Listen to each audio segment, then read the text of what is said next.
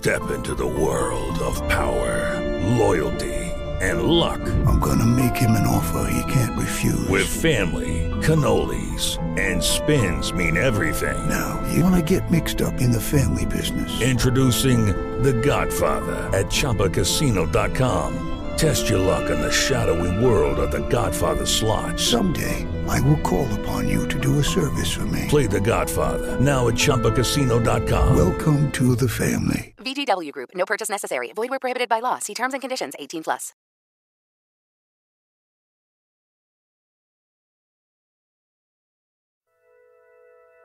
Amazing grace, oh how sweet a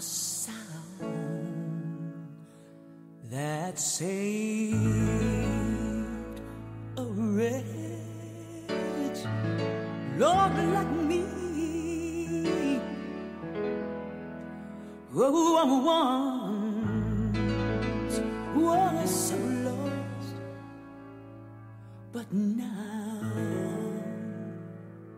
I'm found. I was blinded, but now I see.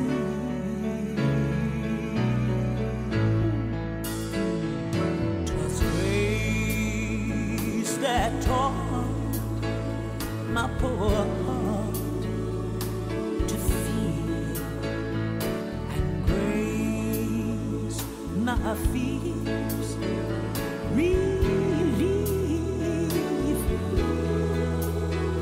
Oh, how precious God's grace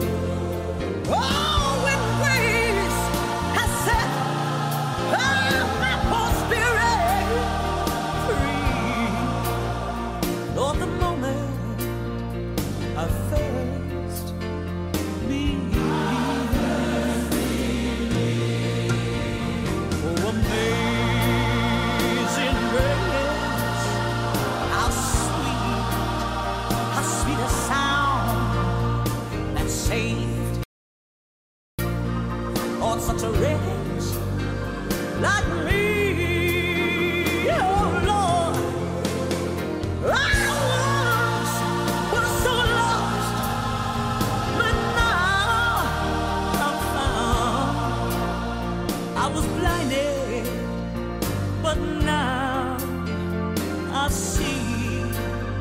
Oh, yes, I do. I once was lost, but now I'm found. I was blinded, but now I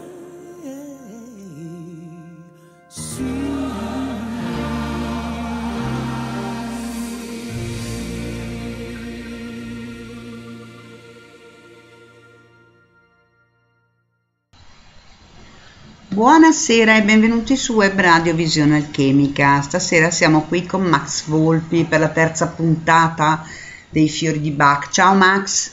Ciao, buonasera a tutti. Ecco, datemi un feedback se sentite bene, se è tutto a posto, se ci sentite. Buonasera a tutti, buonasera Gianluca, Alessandro, Sara, benvenuti. Se mi date un feedback, se sentite bene. Eh, Sara spera che assista alla connessione. Queste connessioni, eh. Perfetto, dice Gianluca, ok. Tu pensa che Wind era nata perché, essendoci tutti i cavi elettrici in tutta la penisola, bastava far passare la DSL dentro i cavi te- della luce e avremmo avuto la DSL dappertutto. Sì. E non l'hanno mai fatto. Come mai? Come mai? misteri, misteri della, della penisola italica. Cioè hanno già una rete di cavi incredibile, no, vanno a scavare a metterne degli altri. Che vabbè, magari adesso era per potenziare, però inizialmente, voglio dire, ci sarebbe stata una rete già bella che fatta, no? Certo. Eh, vabbè, stanno aspettando la tecnologia Tesla che faccia tutto via etere.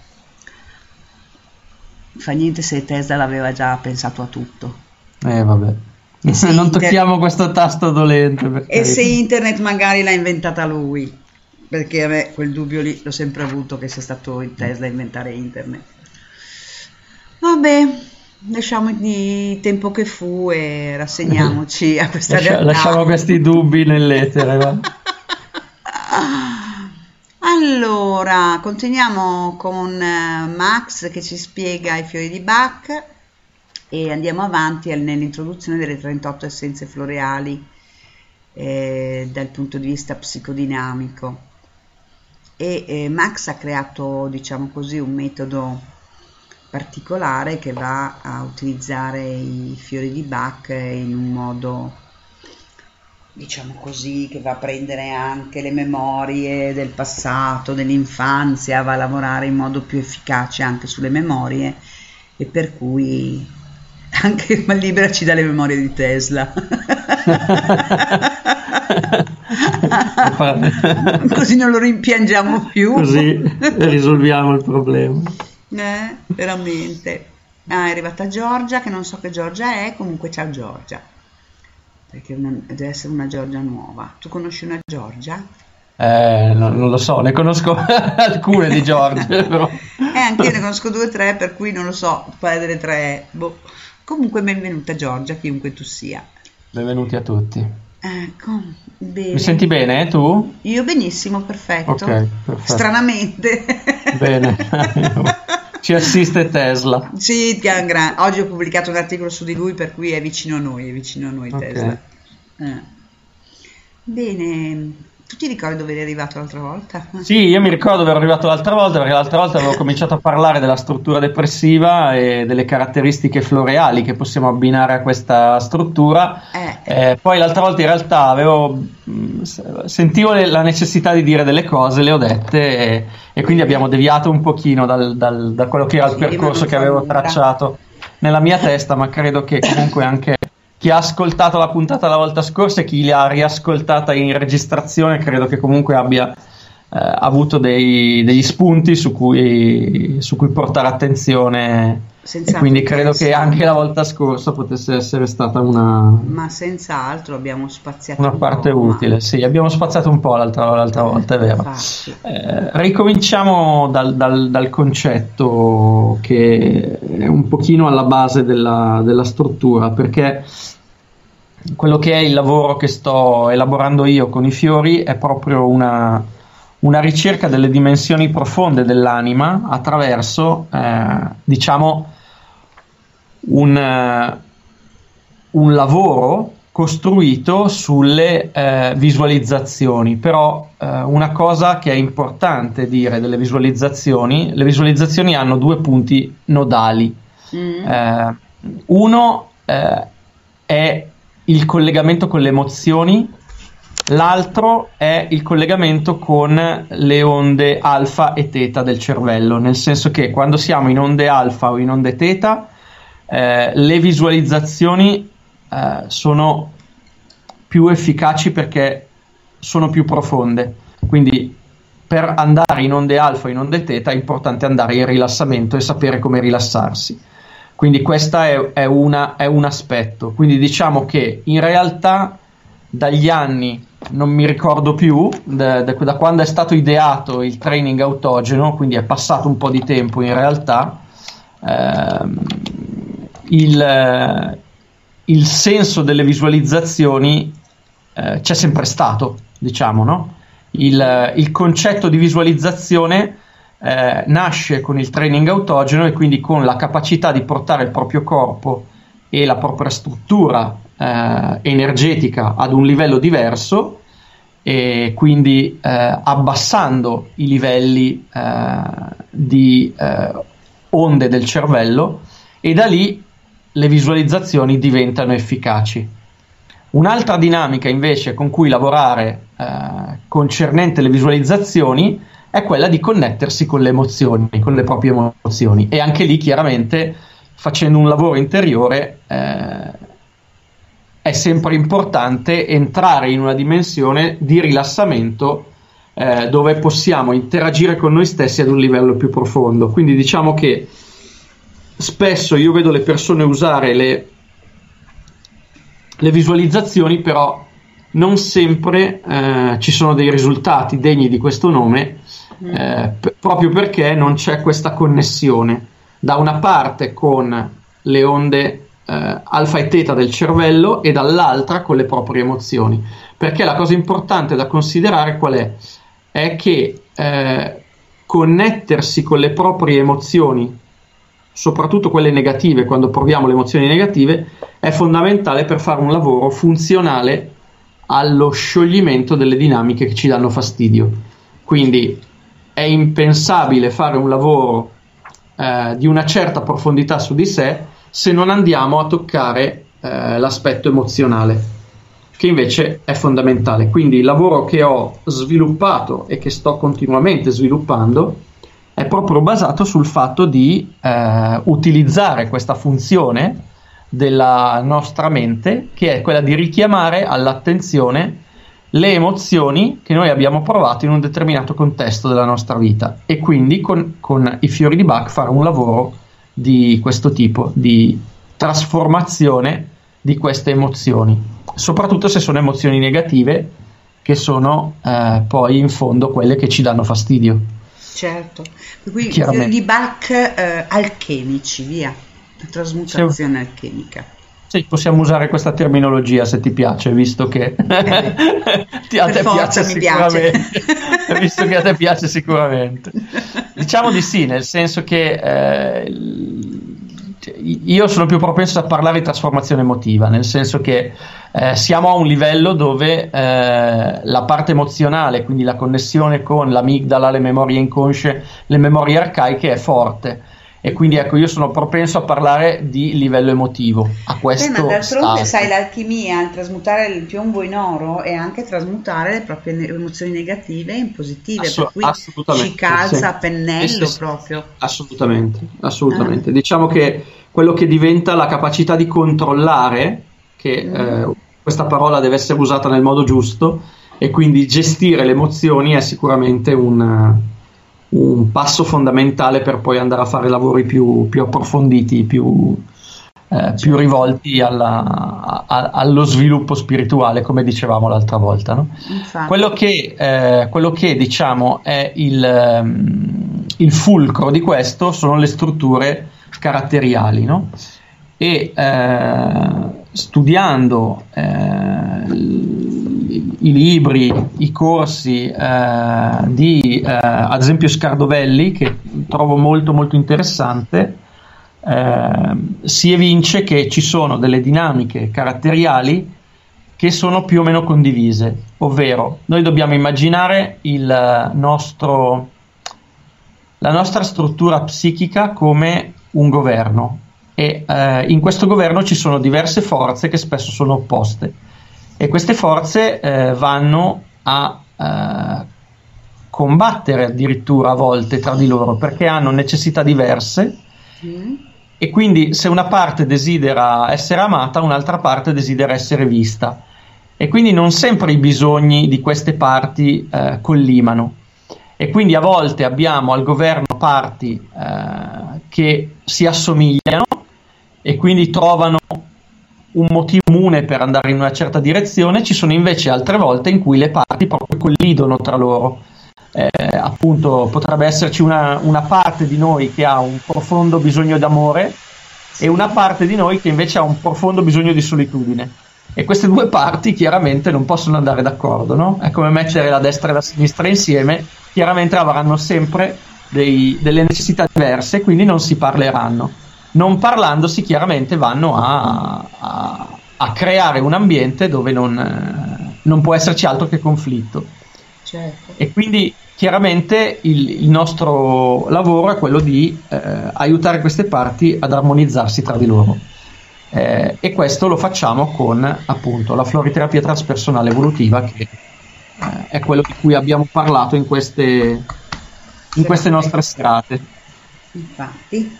Quindi eh, diciamo appunto che eh, una delle parti, come già accennavamo l'altra volta, più eh, diciamo diffuse, possiamo dire così, anche se la parola non è corretta.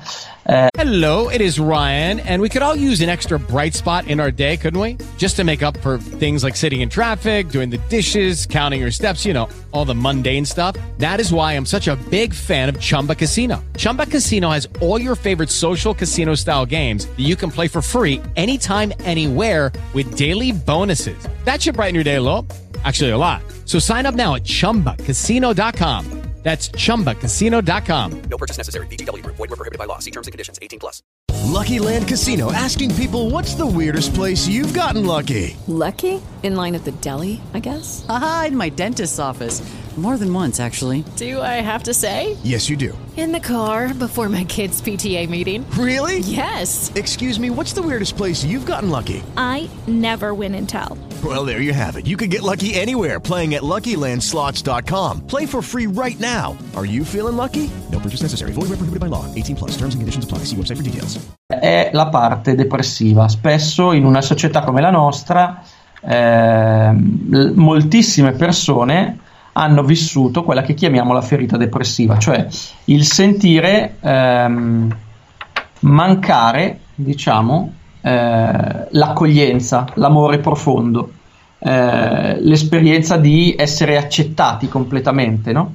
Eh, diciamo che in questo, negli anni, eh, diciamo fino alla seconda guerra mondiale, anni 60, anni 70 forse, ma forse anche un pochino più avanti, ehm, i nuclei familiari erano nuclei familiari allargati, cioè si viveva tutti insieme, no? se non c'era la mamma perché stava facendo qualcosa, c'era la nonna, se non c'era la nonna c'era la sorellina, comunque c'era sempre qualcuno che si prendeva cura, eh, buonasera Giuseppe, eh, c'era sempre qualcuno che si prendeva cura del bambino più piccolo, ok? Questa struttura familiare, che è una struttura che ancora troviamo nelle popolazioni africane, ad esempio, eh, quindi di comunità allargata, quindi non solo relativo alla famiglia, ma relativo proprio alla struttura della società. Quindi la società è basata sulla collaborazione. Eh, in questo ambiente è chiaramente eh, facile sentire eh, la percezione dell'accettazione, eh perché si vive in una dinamica dove c'è sempre qualcuno che è capace di darti un consiglio, che è capace di ascoltarti se ne hai bisogno, eh, che è capace di darti amore quando ne senti la necessità e così via. Quindi i bambini crescevano o crescono in queste società eh, ancora con una struttura eh, associativa, no? vivono tutti certo. insieme e si danno una mano l'un l'altro. Quello che invece succede nella nostra società eh, oggigiorno, ma succede già da un po' di tempo, è proprio questo, che eh, spesso e volentieri i bambini vengono isolati eh, non dico da subito, ma sicuramente eh, da molto presto, no? Eh sì, e quindi sì. l- la, la, percezione del distacco dal nucleo familiare quando il bambino non è pronto per fare questo genera quella che è la carenza d'amore. Anche perché si, si passa subito all'asilo dove in realtà questa percezione spesso e volentieri non c'è. Io ricordo, avendo 42 anni, quasi 43, ricordo quindi eh, che potevo avere 4 anni quando andavo all'asilo io, quindi più o meno diciamo che sono passati 40 anni, ma già ricordo che questa esperienza di carenza d'amore, quindi di essere buttato dentro una, una micro società fatta di altri bambini urlanti, nessuno che ti presta attenzione, eh, i tuoi bisogni che non vengono ascoltati, la ricordo benissimo, quindi non è cosa nuova, diciamo, ok? Certo. Quindi chiaramente questo tipo di, di, di imprinting, questo tipo di impressione lascia nella struttura mentale emozionale della persona lascia un vuoto, lascia una carenza. Eh, quindi questa carenza, eh, quindi questa mancanza di accettazione, di comprensione, di comunione con la madre quando il bambino ne ha ancora bisogno, genera questa ferita, che poi chiamiamo eh, parte depressiva. Questa parte, diciamo, ehm, eh, è una parte eh, su cui ehm, poi va a vertere un problema fondamentale, che è il bisogno di compensare questa sensazione di vuoto. Ok? Ah, Quindi certo. è, è normale, no? Quello che noi sentiamo che non è nella nostra esperienza o che è nella nostra esperienza diventa la struttura del nostro comportamento. Quindi chiaramente se eh, questa parte della psiche sente che le manca l'accettazione, che le manca uh, il calore, eh, che eh, le manca la comprensione, allora tenderà a pensare che è sempre così, che questa è la normalità. Eh. Ok? E quindi svilupperà chiaramente un comportamento volto a far sì che ehm, se questa è la normalità, allora io devo fare di tutto affinché questa cosa si sani. Ma in realtà non funziona così e poi andremo a vedere perché. Quindi che cosa succede? E in realtà è questo il problema. Eh, quindi il bambino che non è accolto, che è impaurito, che sente di non avere un, un- co- come se fosse un porto sicuro dove tornare, no? Sì. Ehm, vive, come dire, uno stato di allarme, eh, come se non potesse mai rilassarsi completamente, eh, come se non fosse mai veramente al sicuro. Eh certo. E questo che cosa fa? Gli impedisce eh, di fatto di potersi, non potendosi rilassare completamente, non potendosi lasciare andare completamente, non può ricaricare le energie. Mm. Fai bene attenzione a questa dinamica perché è Eh, importantissima. Sì, è interessante, che... Se io non posso ricaricare le mie energie, divento depresso, cioè ho meno forza di un altro che invece quando rientra nel suo porto sicuro sa che lì è veramente al sicuro e si può ricaricare. Potendosi ricaricare ha più energie, o meglio, ha tutte le energie che gli servono per poter far fronte alle dinamiche della vita. Mentre il depresso che cosa succede? Siccome quando rientra alla base non si sente davvero al sicuro perché non sa dentro di sé se ci sarà quell'amore a cui anela, Sì? allora non può mai completamente rilassarsi. Non potendo mai completamente rilassarsi, non può mai completamente ricaricarsi. E quindi non potendo ricaricarsi, eh, chiaramente non ha le energie che invece ha un'altra tipologia caratteriale, ad esempio. Quindi la sua energia, anziché ricaricarsi e poi uscire, siccome è meno, si ripiega su se stessa. Quindi da qui la parola depresso, Certo. Ah, chiaramente. Caspita, che giri. Questo che cosa fa sì? Fa sì che si inneschino tutta una serie di caratteristiche, no? Mm? Eh, questa persona implicitamente a questo punto poi dipende da che tipo di eh, da- dalla quantità di questa parte, no? Da che forza ha questa parte. Se ce n'è di più, ovviamente, se c'è stata un'esperienza di minore accettazione sarà più forte. Se c'è stata un'esperienza di non accettazione eh, a momenti, a sprazzi, quindi una volta sì, una volta no, sarà inferiore. Quindi poi ogni essere umano sviluppa le proprie caratteristiche in funzione della sua storia unica, no? quindi non possiamo mai ovviamente paragonare eh, due personalità che, che apparentemente sono simili, ma poi in realtà hanno storie diverse. No? Eh certo. Eh, quindi che cosa succede quando eh, questa persona cerca di usare la propria energia, quindi cerca di andare a prendersi all'esterno, fuori, nell'ambiente circostante, quell'amore che non ha ottenuto quando era piccolo? Succede che va a, e questa è la, legge, questa è la vera legge d'attrazione, va a trovare la stessa cosa che ha dentro, Quindi se dentro ha la mancanza d'amore, quando va fuori e va a cercare l'amore, troverà ancora la mancanza d'amore. Eh. E, e questo va semplicemente a ricaricarsi di nuovo su una ferita già esistente. Si E quindi, rifusta. esatto, esatto, è un, è un continuo ciclo finché il ciclo non viene rotto. Ma il ciclo chiaramente non si rompe lì, continuando a tentare all'esterno, ma si rompe quando veramente si va ad affrontare l'esperienza, si va a riaffrontare l'esperienza della mancanza d'amore che si è vissuta in, eh, nel periodo infantile e la si supera. Perché in realtà tutto il problema è che non bisogna cercare, come spesso vedo fare, di scappare da quella ferita, ma in realtà bisogna accettare che quella ferita è stata nella nostra vita e spesso la è ancora, e sem- accettando che questa ferita esiste, allora si comincia un- una sorta di elastico con le proprie emozioni, Mm. perché ovviamente nessuno vuole volentieri entrare nel dolore Vabbè, certo. ovviamente, no? E c'è la difesa che è sempre attiva e che cerca di evitarci di andare a, con- a contattare il dolore. In realtà quello che eh, noi possiamo fare con un lavoro strategico impostato con i fiori, fatto nel modo giusto, è proprio quello di andare a contattare questa parte ferita Mhm. compatibilmente con le energie che la persona ha a disposizione, ovviamente, eh, e piano piano entrarci in relazione in modo da prendere atto che questa ferita è, esiste.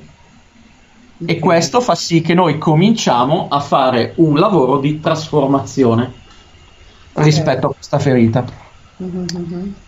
Ok, questo è importante da capire perché ehm, la maggior È parte un delle bel meccanismo eh, che mettiamo in atto, caspita. Sì, è vero. La maggior parte delle persone vorrebbe scaval- scavalcare quell'emozione lì, asserendo, dice ormai sono grande, l'ho superata, no? Certo. Vado avanti, ma in realtà spesso e volentieri eh, non, è, non è così. Questo atteggiamento è volto a evitare in realtà. Eh sì, eh E sì. spesso lo vedo, lo vedo accadere, no? Perché si- ci si convince che si vuole superare, che si è superato, ma in realtà poi alcune, alcune, mh, alcuni aspetti sono ben presenti, sono ancora lì, no? Certo. Quindi ecco, diciamo che cominciamo a parlare di, eh, a livello floreale, no? Una delle prime eh, dinamiche eh, che emergono di fronte a questa è la mancanza di energia, la rassegnazione, ok?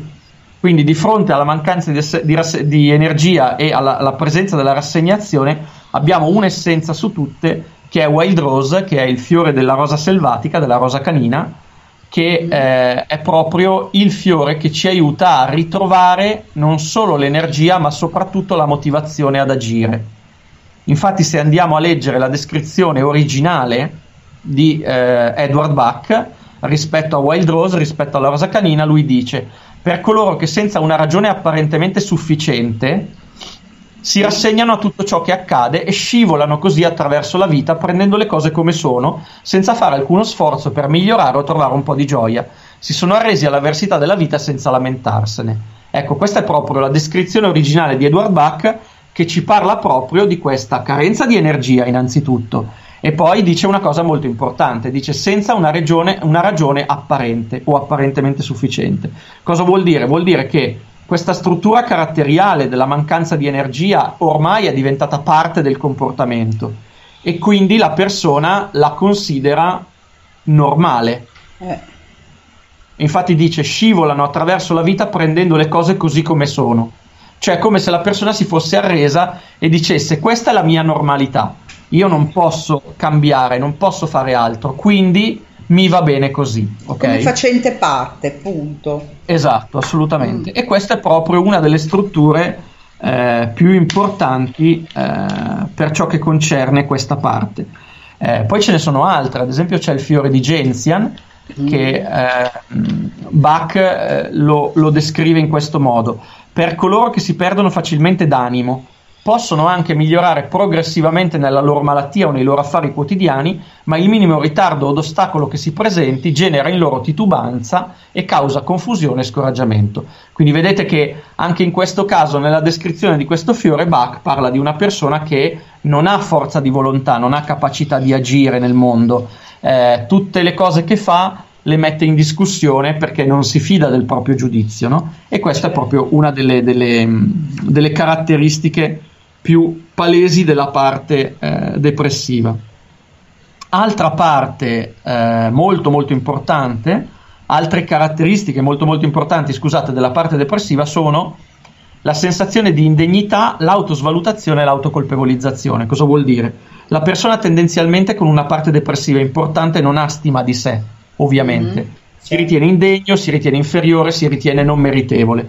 Perché? Perché quando il bambino è piccolo e eh, non riceve l'amore di cui ha bisogno, la prima cosa che fa il bambino qual è? È quella di dirsi è colpa mia, ho sbagliato certo. io. Okay? Anche perché spesso che cosa accade? Che i genitori sono genitori giudicanti mm. e quindi il bambino vorrebbe ricevere amore, ma se non lo riceve è perché il genitore in qualche modo, anziché dargli l'amore, quindi essere un genitore aperto, è un genitore giudicante, quindi lo giudica. Quindi certo. è il genitore in realtà che probabilmente anche lui ha subito un certo tipo di ferita che va ad innescare quella dimensione lì. È come se dicesse al bambino, e questo credetemi è, è molto più comune di quello che si pensi, lo viviamo, l'abbiamo vissuto in molti.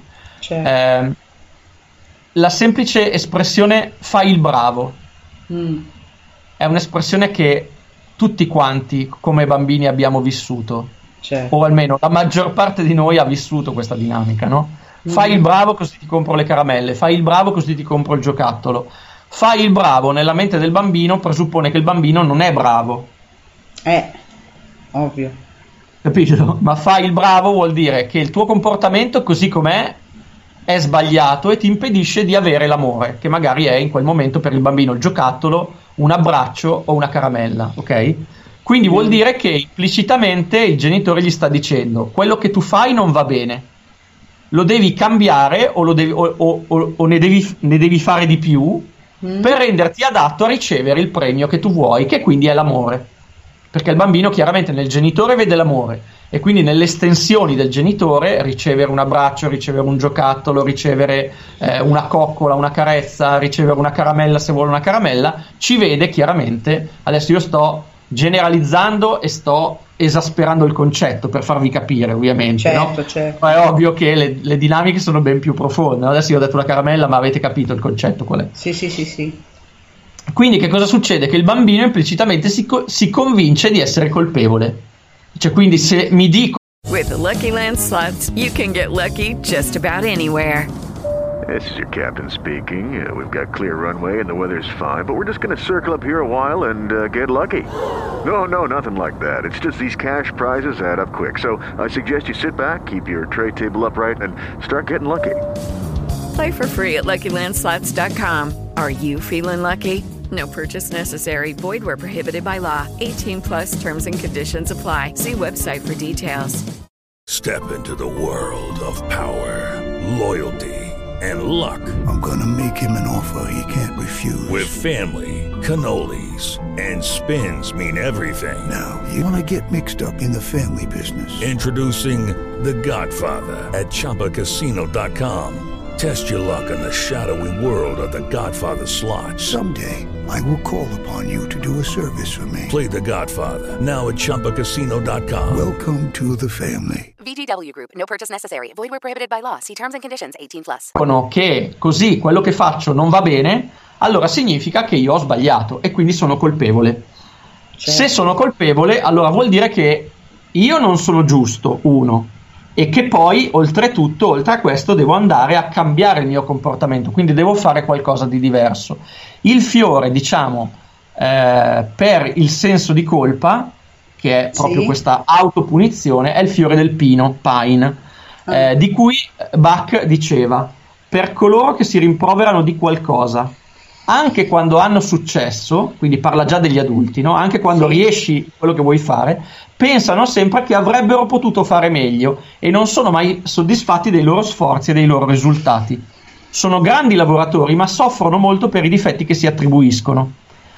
Ad- arriva addirittura a dire, a volte di fronte a un errore commesso da altri, arrivano perfino ad attribuirsene la responsabilità. Quindi vedete che questo è proprio il fiore del senso di colpa, no? che quindi parla proprio dell'autocolpevolizzazione del bambino con una ferita eh, depressiva, che quindi percepisce la mancanza d'amore, percepisce di non essere degno di ricevere quell'amore e quindi starà innescando nella sua vita tutta una serie di strategie per rendersi degno. Fondamentalmente che cosa fa il bambino in questa situazione? Cerca di fare di più. Certo. Ok, quindi cerca di lavorare di più, di dare più attenzione alle persone che- a, a cui, eh, con cui è in famiglia, eh, cercherà di magari obbedire di più al capo, di rendersi eh, più lavoratore, più adatto, più adeguato, no? affinché possa finalmente un domani essere riconosciuto. Ma vedete che questa è un po' la ruota del criceto, no? Quello che sta Eh, accadendo sì. in questa struttura è semplicemente che una persona continua ad inseguire eh, una percezione di amore che non arriva mai, perché in realtà quella mancanza lì è sanabile soltanto quando dentro ci si rende conto che questa vita è andata in questo modo e quindi quello che noi possiamo fare è andare a recuperare il dolore di quella percezione e cominciare a capire che in realtà in noi non c'è niente che non va. Certo. È semplicemente che siamo stati educati in un certo modo e questa è, quest- e questa è la vibrazione che noi abbiamo cominciato ad, em- ad emettere. Per cambiare questa vibrazione, quindi per diventare realmente degni, dobbiamo semplicemente capire che non c'è niente che non va in noi. Eh, Questo. Quindi perché siamo partiti dalla personalità depressiva? Perché questa è sicuramente una personalità condivisa. Addirittura Sagioli, l'ideatore della psicosintesi, diceva che ehm, questa è la personalità alla base di tutte le altre. Quindi di tutte le dinamiche eh, complesse che possiamo attraversare nella nostra psiche, questa è la base di tutto, secondo Sagioli. certo. Quindi ecco, capite che una persona con, questo, con questa impronta, quello che andrà a fare sarà sempre mettersi tanto a disposizione degli altri, in qualche modo per ottenere una ricompensa. Eh, sì. E qui ci sono altre deviazioni floreali, altri fiori che possiamo andare a indagare eh, per capire meglio questa dinamica. Ad esempio c'è Centauri, Mm. che si dice comunemente che è il fiore per le persone che non sanno dire di no. Eh, perché Ok. un- una persona in, questo- in- in questa dinamica, in questa situazione, quello che fa appunto è mettersi super a disposizione degli altri, proprio perché ha la convinzione interiore di non essere mai e di non aver fatto mai abbastanza. Certo. Quindi Bach ad esempio dice le di Centauri, per le persone buone, tranquille, gentili, estremamente ansiose di servire gli altri, chiedono troppo alle loro energie e quindi si affaticano facilmente. Il loro desiderio di aiutare il prossimo è così forte che tendono a diventare più dei servi che degli aiutanti generosi. Il loro buon cuore li porta a fare più di quello che dovrebbero e in questo modo trascurano quella che è la loro particolare missione della vita. Quindi in qualche modo se trascurano la loro missione, io faccio sempre questo esempio, si sottomettono. È vero. Sottomettere vuol dire essere al di sotto della propria missione. Eh, E sì. questo è, è volto, eh, in qualche modo è come se una persona che eh, attraversa questa dinamica è come se stesse dicendo farò tutto quello che vuoi in modo che poi mi vorrai bene. Eh, sì. Quindi è una struttura molto dipendente, no? Che aspetta di, di- di essere, ehm, di essere aiutata a crescere in qualche modo, no? Sì.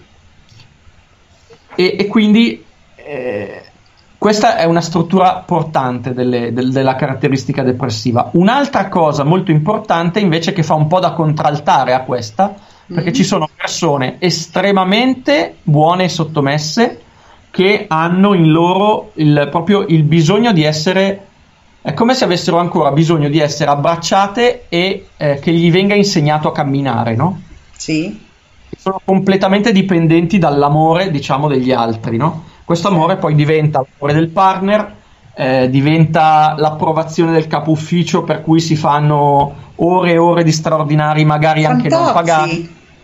Eh, Beh, dai, Fantozzi è un po' esagerato. Fantozzi è proprio parlato di lavoro, mi è venuto in mente Fantozzi.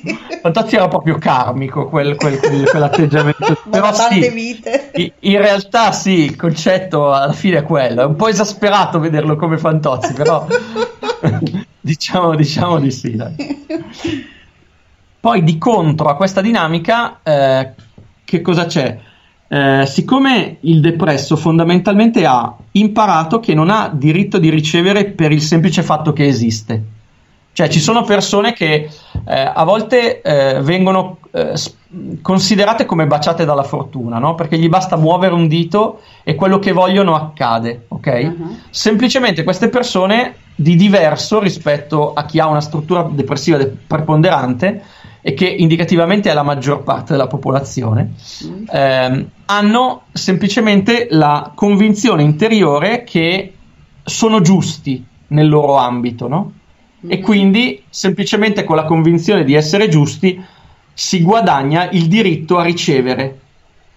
Mentre la persona eh, con una struttura depressiva è convinta che non ha diritto di ricevere perché non ha ricevuto quando era piccola Certo. E comunque non ha ricevuto per il fatto che esisteva. Se ha ricevuto è perché ha fatto qualcosa in cambio. Quindi si convince che se farà qualcosa, allora potrà ricevere, ma se non farà nulla, non riceverà nulla. Ok? Certo. Quindi che cosa deve fare questa persona? Comincia in qualche modo a mostrare amore per riceverne in cambio. Quindi si certo. convince e dice: Se io ti faccio vedere che ti voglio tanto bene, che mi prendo cura di te, allora tu ti accorgerai che io esisto e ricambierai questo amore.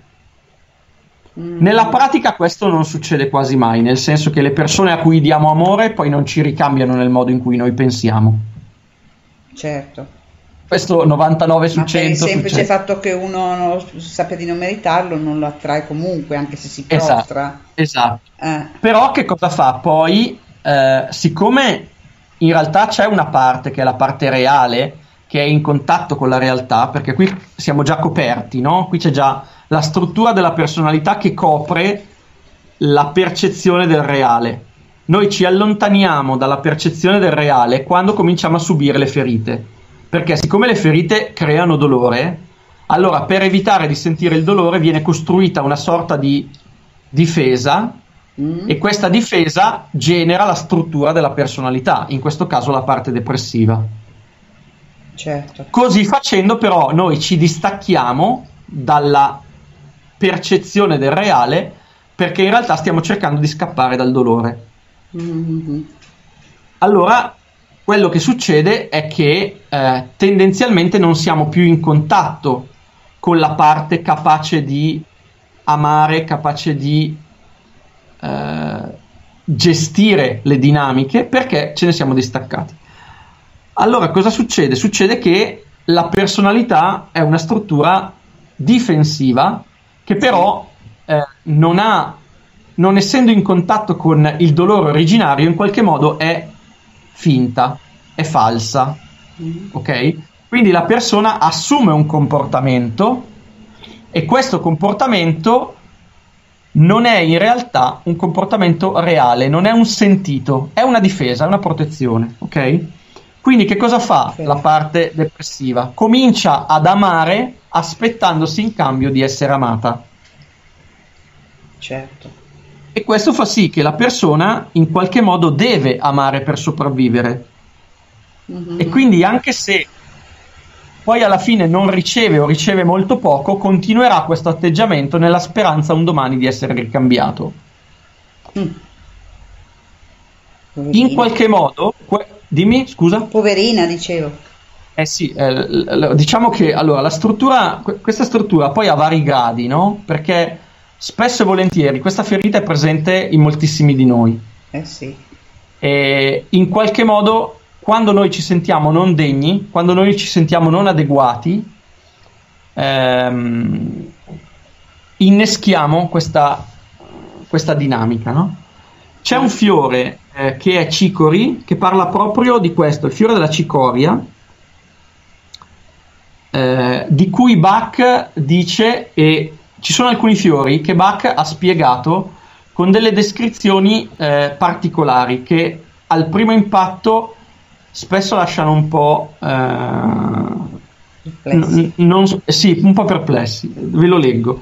Eh, di Cicori Bach dice: Per coloro che sono molto attenti ai bisogni altrui, tendono a prendersi eccessivamente cura dei bambini, dei parenti, di amici e trovano sempre qualcosa da rimettere a posto.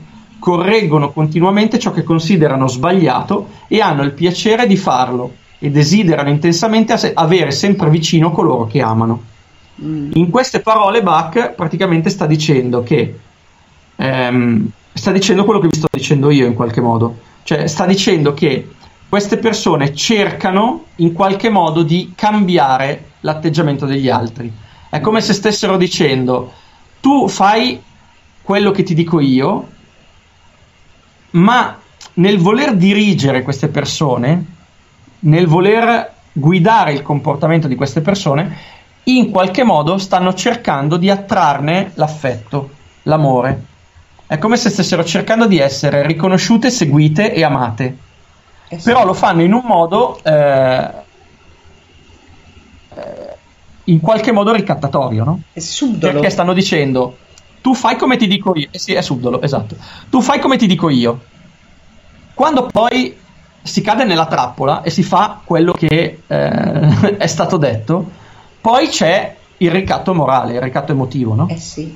Ah, ma io ti ho, ho sempre fatto questo per te, perché adesso tu non me lo ricambi, no? Ecco, questo è il modo che ha la parte depressiva per ricevere amore, cioè dice inconsciamente se io faccio 10 per te, allora poi anche tu farai 10 per me Eh sì. e io mi sentirò amato. E invece Certo. questa cosa non funziona. E in pratica in numerologia è il, ma- è il numero ombra del 6 che è il martire.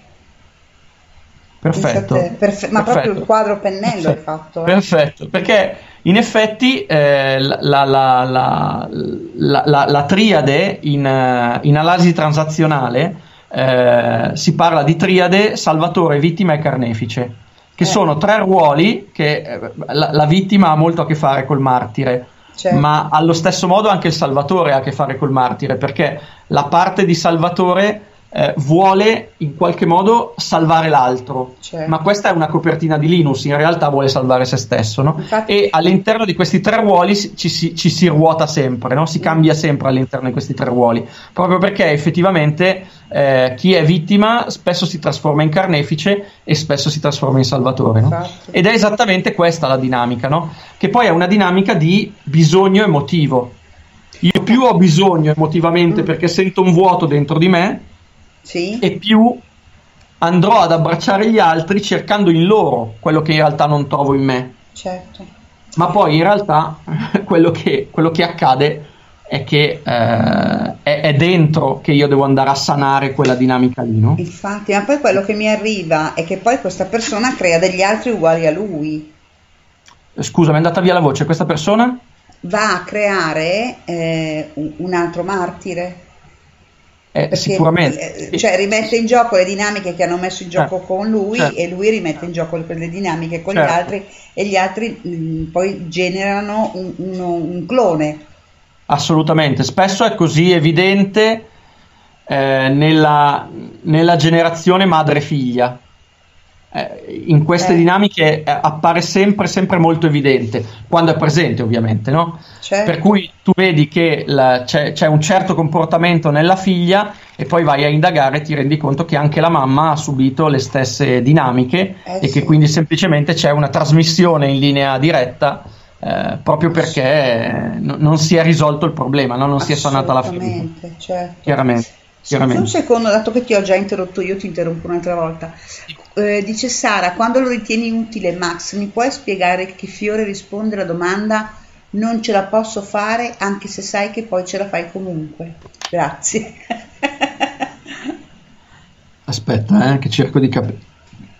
Non ce la posso fare anche se... sa- allora, tu sai che ce la fai comunque, ma sei convinta di non potercela fare. Sì. Beh, qui c'è una pletora di fiori, c'è Gentian, c'è Larch, c'è Pine. Eh, Sicuramente. Gentian è proprio, come abbiamo detto prima, la- è come se fosse il gioco dell'oca, no? C'è la, la- la convinzione With Lucky Land slots, you can get lucky just about anywhere. Dearly beloved, we are gathered here today to. Has anyone seen the bride and groom? Sorry, sorry, we're here. We were getting lucky in the limo and we lost track of time. No, Lucky Land Casino, with cash prizes that add up quicker than a guest registry. In that case, I pronounce you lucky. Play for free at LuckyLandSlots.com. Daily bonuses are waiting. No purchase necessary. Void where prohibited by law. 18 plus. Terms and conditions apply. See website for details. Hey guys, it is Ryan. I'm not sure if you know this about me, but I'm a bit of a fun fanatic when I can. I like to work, but I like fun too. It's a thing. And now the truth is out there. I can tell you about my favorite place to have fun Chumba Casino. They have hundreds of social casino style games to choose from, with new games released each week. You can play for free anytime, anywhere. And each day brings a new chance to collect daily bonuses. So join me in the fun. Sign up now at chumbacasino.com. No purchase necessary. VGW Group. Void were prohibited by law. See terms and conditions. 18 plus. eh, interiore di non riuscire e quindi eh, è come se si facesse un passo avanti e mentre si fa un passo avanti si dubita che quel passo è stato utile e quindi lo si tira indietro in qualche modo, no? Infatti Bach diceva per coloro che si perdono facilmente d'animo, Mm. il minimo ostacolo, il minimo ritardo d'ostacolo che si presenti genera in loro titubanza e causa confusione e scoraggiamento. Quindi Genzian sicuramente risponde a questa domanda, ma non è l'unico, anche Larch risponde a questa domanda perché eh, di Larch eh, Bach diceva per coloro che si considerano inferiori alle persone che li circondano e meno capaci di loro, si aspettano di fallire e sentono che non raggiungeranno mai un successo. Quindi implicitamente non, si, non rischiano e non si sforzano abbastanza.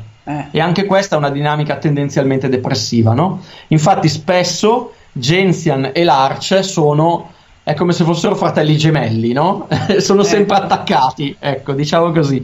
Sp- eh, nella maggior parte dei casi, quando evidenziamo Genzian, evidenziamo anche Larch, spesso e volentieri. E poi sulla scorta di questo, eh, diciamo che eh, i, i due principali sono questi due, Genzian e Larch, ok? Poi c'è u- una parte di Paine, che è il fiore del pino, che eh, abbiamo detto prima, che è per chi crede di non fare abbastanza e che quindi ritiene di dover fare sempre di più, no? Che poi è il senso di colpa. Mm. Eh, diciamo che proprio nello specifico per la domanda di Sara non ce la posso fare ehm, Genzian e Larch e poi Pine di contorno. Forse essendo proprio specifici specifici più Larch che Genzian in questo caso, perché Larch in realtà sa di avere le capacità, ma non si fida abbastanza di sé per poterle mettere in pratica. Quindi probabilmente è più Larch, però poi c'è, c'è sempre un contorno, perché spesso Larch è un fiore eh, molteplice, no? Il fiore dell'arice è un fiore, è proprio il fiore della mancanza di autostima, lo si ritrova in tantissimi aspetti, no? In tutte le persone che si ritengono di non essere sufficienti. Quindi se parlassimo in termini di analisi transazionale potremmo dire eh, tu ok, io non ok. Quindi le persone che si giudicano inferiori, che credono di non essere abbastanza per, hanno l'arch. Da questo l'arch possiamo trovare Genzian che è il depressivo, Centauri che, di cui abbiamo parlato prima che è il dipendente, è come se fosse un bambino che non è mai cresciuto e ha bisogno in qualche modo che la mamma lo accompagni, no?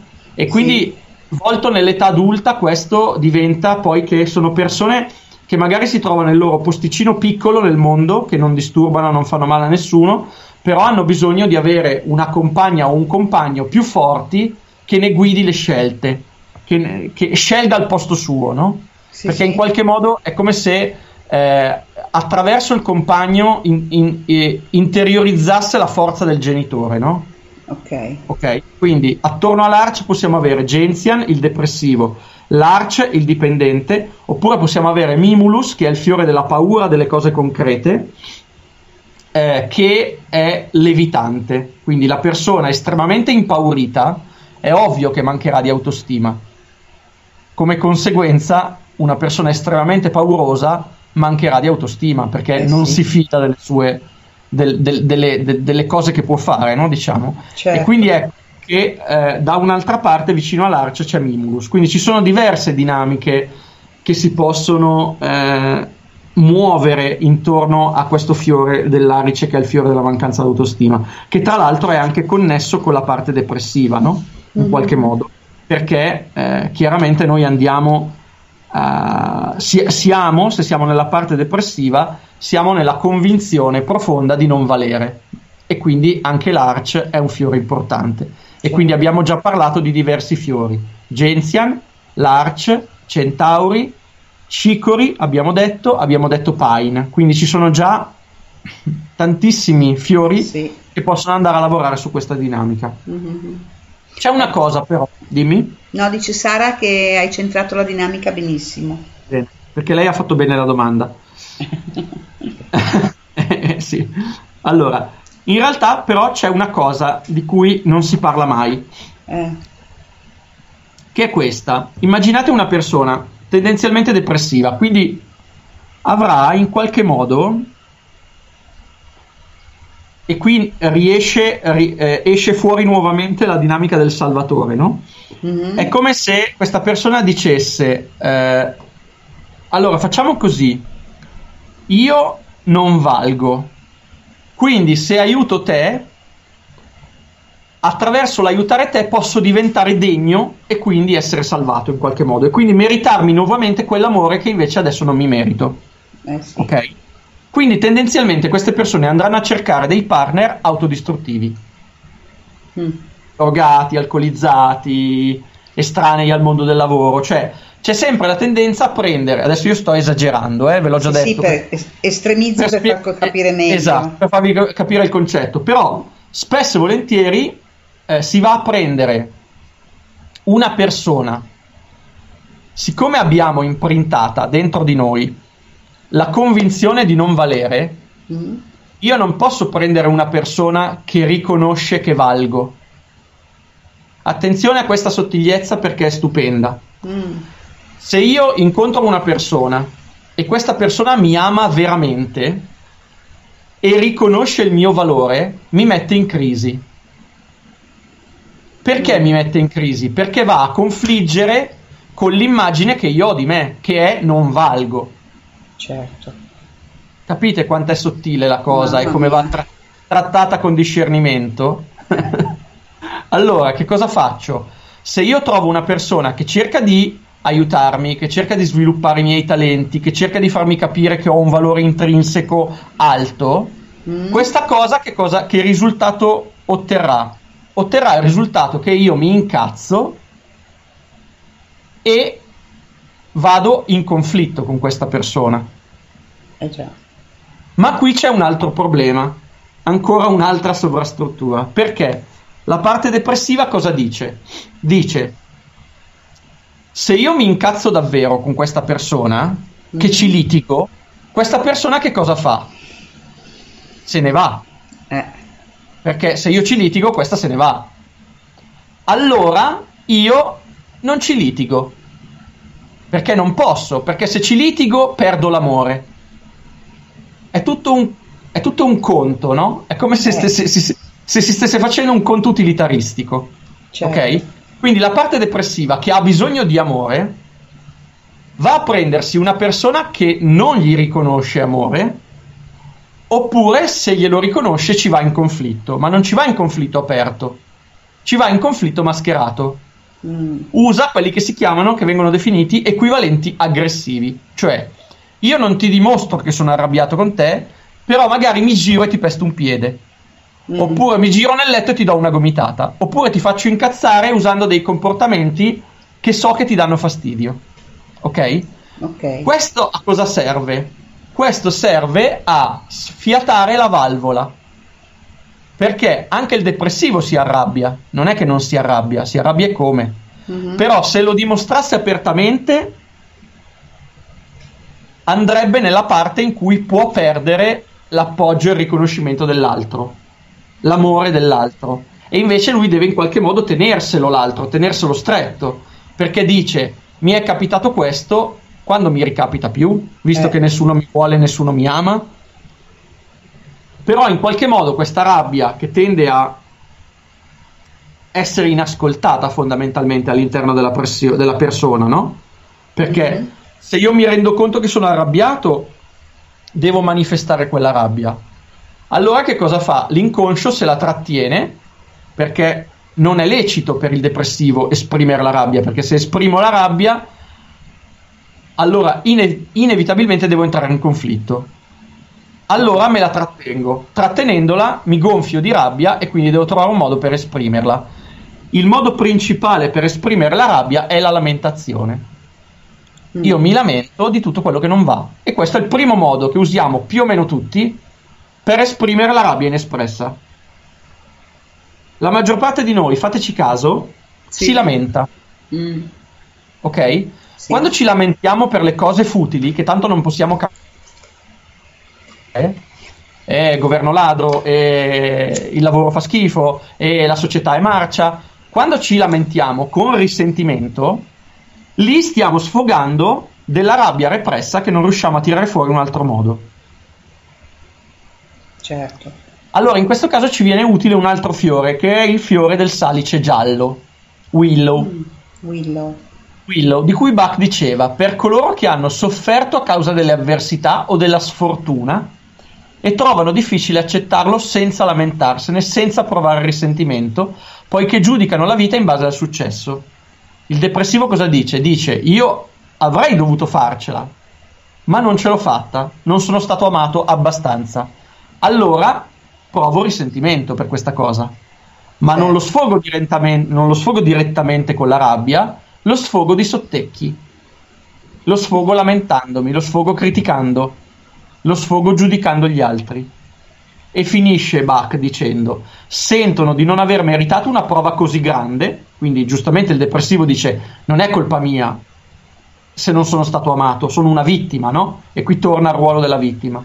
Lo trovano ingiusto e ne sono amareggiati. Spesso accade loro di provare un interesse minore verso quelle cose della vita che prima facevano loro piacere. Uno dei tratti distintivi della, della depressione in quanto patologia, ma qui poi andiamo in, in campi che non ci riguardano direttamente, no? perché noi chiaramente lavoriamo con le strutture della personalità, non lavoriamo con la patologia. Per, la patologia ci sono le figure preposte mediche Certo. eh, che hanno il loro, il loro ruolo, no? però è chiaro che una tendenza caratt- caratteriale non necessariamente è una patologia, però se ne vogliamo parlare eh, quando eh, troviamo nei libri di testo che parlano di depressione, troviamo spesso una caratteristica che è le persone che soffrono di depressione si occupano con meno interesse, hanno meno interesse per le cose che prima gli facevano piacere. Perché eh, chiaramente la perdita di interesse è un tratto fondamentale, no? È un tratto distintivo della depressione. E quindi Willow è un altro fiore che si incatena agli altri, si concatena agli altri proprio per andare a lavorare su questa, eh, su questa struttura, no? Certo. Mamma mia, Quindi- quante cose, bellissimo. Eh, quindi in pratica che cosa succede? Che c'è una parte che noi chiamiamo inconscio, chiamiamo sé inferiore, eh, in cui vengono spinte le istanze che noi non riusciamo a gestire e la rabbia è proprio una di queste per il depressivo. Quindi il depressivo che cosa fa? Come ho detto, no? non può esprimere direttamente la rabbia, allora la butta nell'inconscio. Questa poi che cosa fa? O torna fuori come sintomo psicosomatico, quindi diventa un mal di testa, eh, il dolore al fegato, eh, tantiss- tantissime dinamiche, no? Eh, o diventa psicosomatica oppure prima o poi si risveglia. E quando si risveglia crea un conflitto aperto, no? Che crea poi ulteriore frustrazione perché spesso la persona con uno stile caratteriale depressivo non si sente in diritto di esprimere la propria rabbia. Certo. E quindi quando la prova è convinta, ma perché ne abbiamo parlato fino adesso, è convinta fin dall'infanzia di avere sbagliato qualcosa. Cioè dice di sé, se io sono arrabbiato, allora è colpa mia. Non pensa che la rabbia è, un- è un'emozione naturale ed ha una sua funzione fisiologica, perché si è convinto che è un bambino cattivo. In pratica sì. In pratica il concetto è quello, no? Quindi rivive la rabbia attraverso il filtro del eh, non potersi permettere di esprimere quella cosa perché si sente in difetto. E quindi la rabbia si incista, chiaramente. Si incista e poi eh, non riesce a uscire nel modo corretto. Quindi una delle, delle pratiche importanti è capire e far capire che la rabbia è un'emozione corretta. Cioè, Corretta perché intanto è un'emozione dinamica, che ad esempio rispetto all'apatia è più utile. eh, Cioè, se io sono apatico perché ho una parte depressiva, ma sotto sotto sotto, visto che sono apatico, c'è una parte di me che è arrabbiata perché io non riesco a fare le cose che voglio fare proprio perché sono apatico, allora chiaramente tra le due, tra l'apatia e la rabbia, la rabbia è più, è più funzionale perché almeno mi spinge. sì, ok. almeno è, è attiva in un certo Almeno è modo. attiva, esatto. Però spesso il depressivo arriva a non riconoscere la propria rabbia e quindi addirittura spesso è come se quella rabbia lì non ci fosse. È talmente segregata nelle parti basse della, della mente che è proprio come se non esistesse. E quindi tirarla fuori è un lavoro, perché poi chiaramente si somministrano questi fiori, no? I fiori, forse l'ho già detto nella prima puntata, credo di sì. I fiori lavorano a cipolla, quindi noi praticamente facciamo una somministrazione con 7, 8, 9 fiori. Facciamo lavorare questi fiori per circa un, 3 settimane, un mese, a seconda della persona che abbiamo davanti e delle esigenze che ha. Sì. Dopodiché che cosa succede? Questa formula che noi le abbiamo dato agisce e fa succedere delle cose. Quindi è come se noi With the Lucky Land slots, you can get lucky just about anywhere. This is your captain speaking. Uh, we've got clear runway and the weather's fine, but we're just going to circle up here a while and uh, get lucky. No, no, nothing like that. It's just these cash prizes add up quick. So I suggest you sit back, keep your tray table upright, and start getting lucky. Play for free at LuckyLandSlots.com. Are you feeling lucky? No purchase necessary. Void where prohibited by law. 18 plus terms and conditions apply. See website for details. fogliassimo la prima pelle, quella più esterna della cipolla. Certo. Sotto c'è altro. Essendoci altro sotto, che cosa succede? Che quando sfogliamo la prima parte viene fuori quello che prima non era visibile. Chiaramente. Ok? Quindi spesso e volentieri chi ha una struttura con una parte depressiva eh, riconoscibile, diciamo, ha proprio questa tendenza a mascherare la rabbia, a tenerla sotto, no? a fare finta che non esista, addirittura arrivando al punto che non, non la sente. E quindi magari gli si danno 6 o 7 fiori, quindi come ho detto, no? si può dare Gentian, si può dare Larch, si può dare Centauri. Centauri è un fiore molto utile in questo senso, perché spesso le persone che cosa fanno? Eh, tendenzialmente, come dicevo prima, siccome Centauri è il fiore per chi non dice mai di no, Mm. queste persone cosa fanno? Si caricano i pesi degli altri, no? Eh. Al punto da attirare eh, i molestatori, no?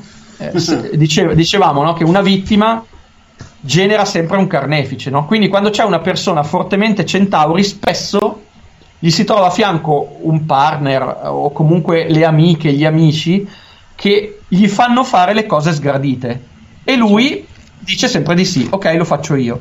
Quando si inizia e questo diventa un comportamento, diventa un abito, no? Eh sì. Diventando un abito poi diventa la normalità. La persona non si chiede neanche se è giusto o meno essere eh, il, il mulo di turno che si carica addosso tutti i pesi degli altri.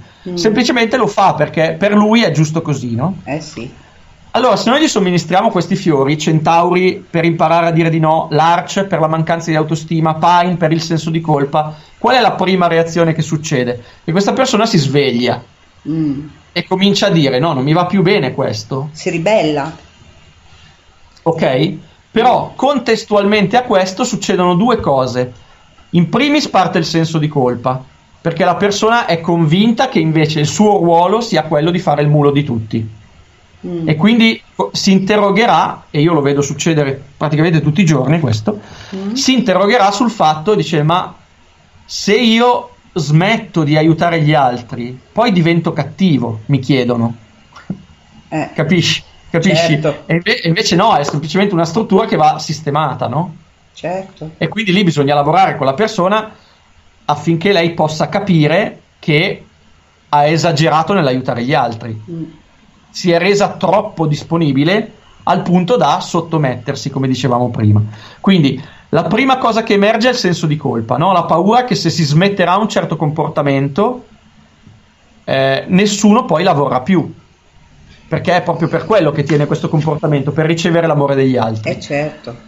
Appena un passo dopo a quello, quando si comincia a prendere consapevolezza che in effetti il proprio valore è diverso, allora comincia a salire la rabbia, che è una rabbia che magari è stata nascosta per vent'anni.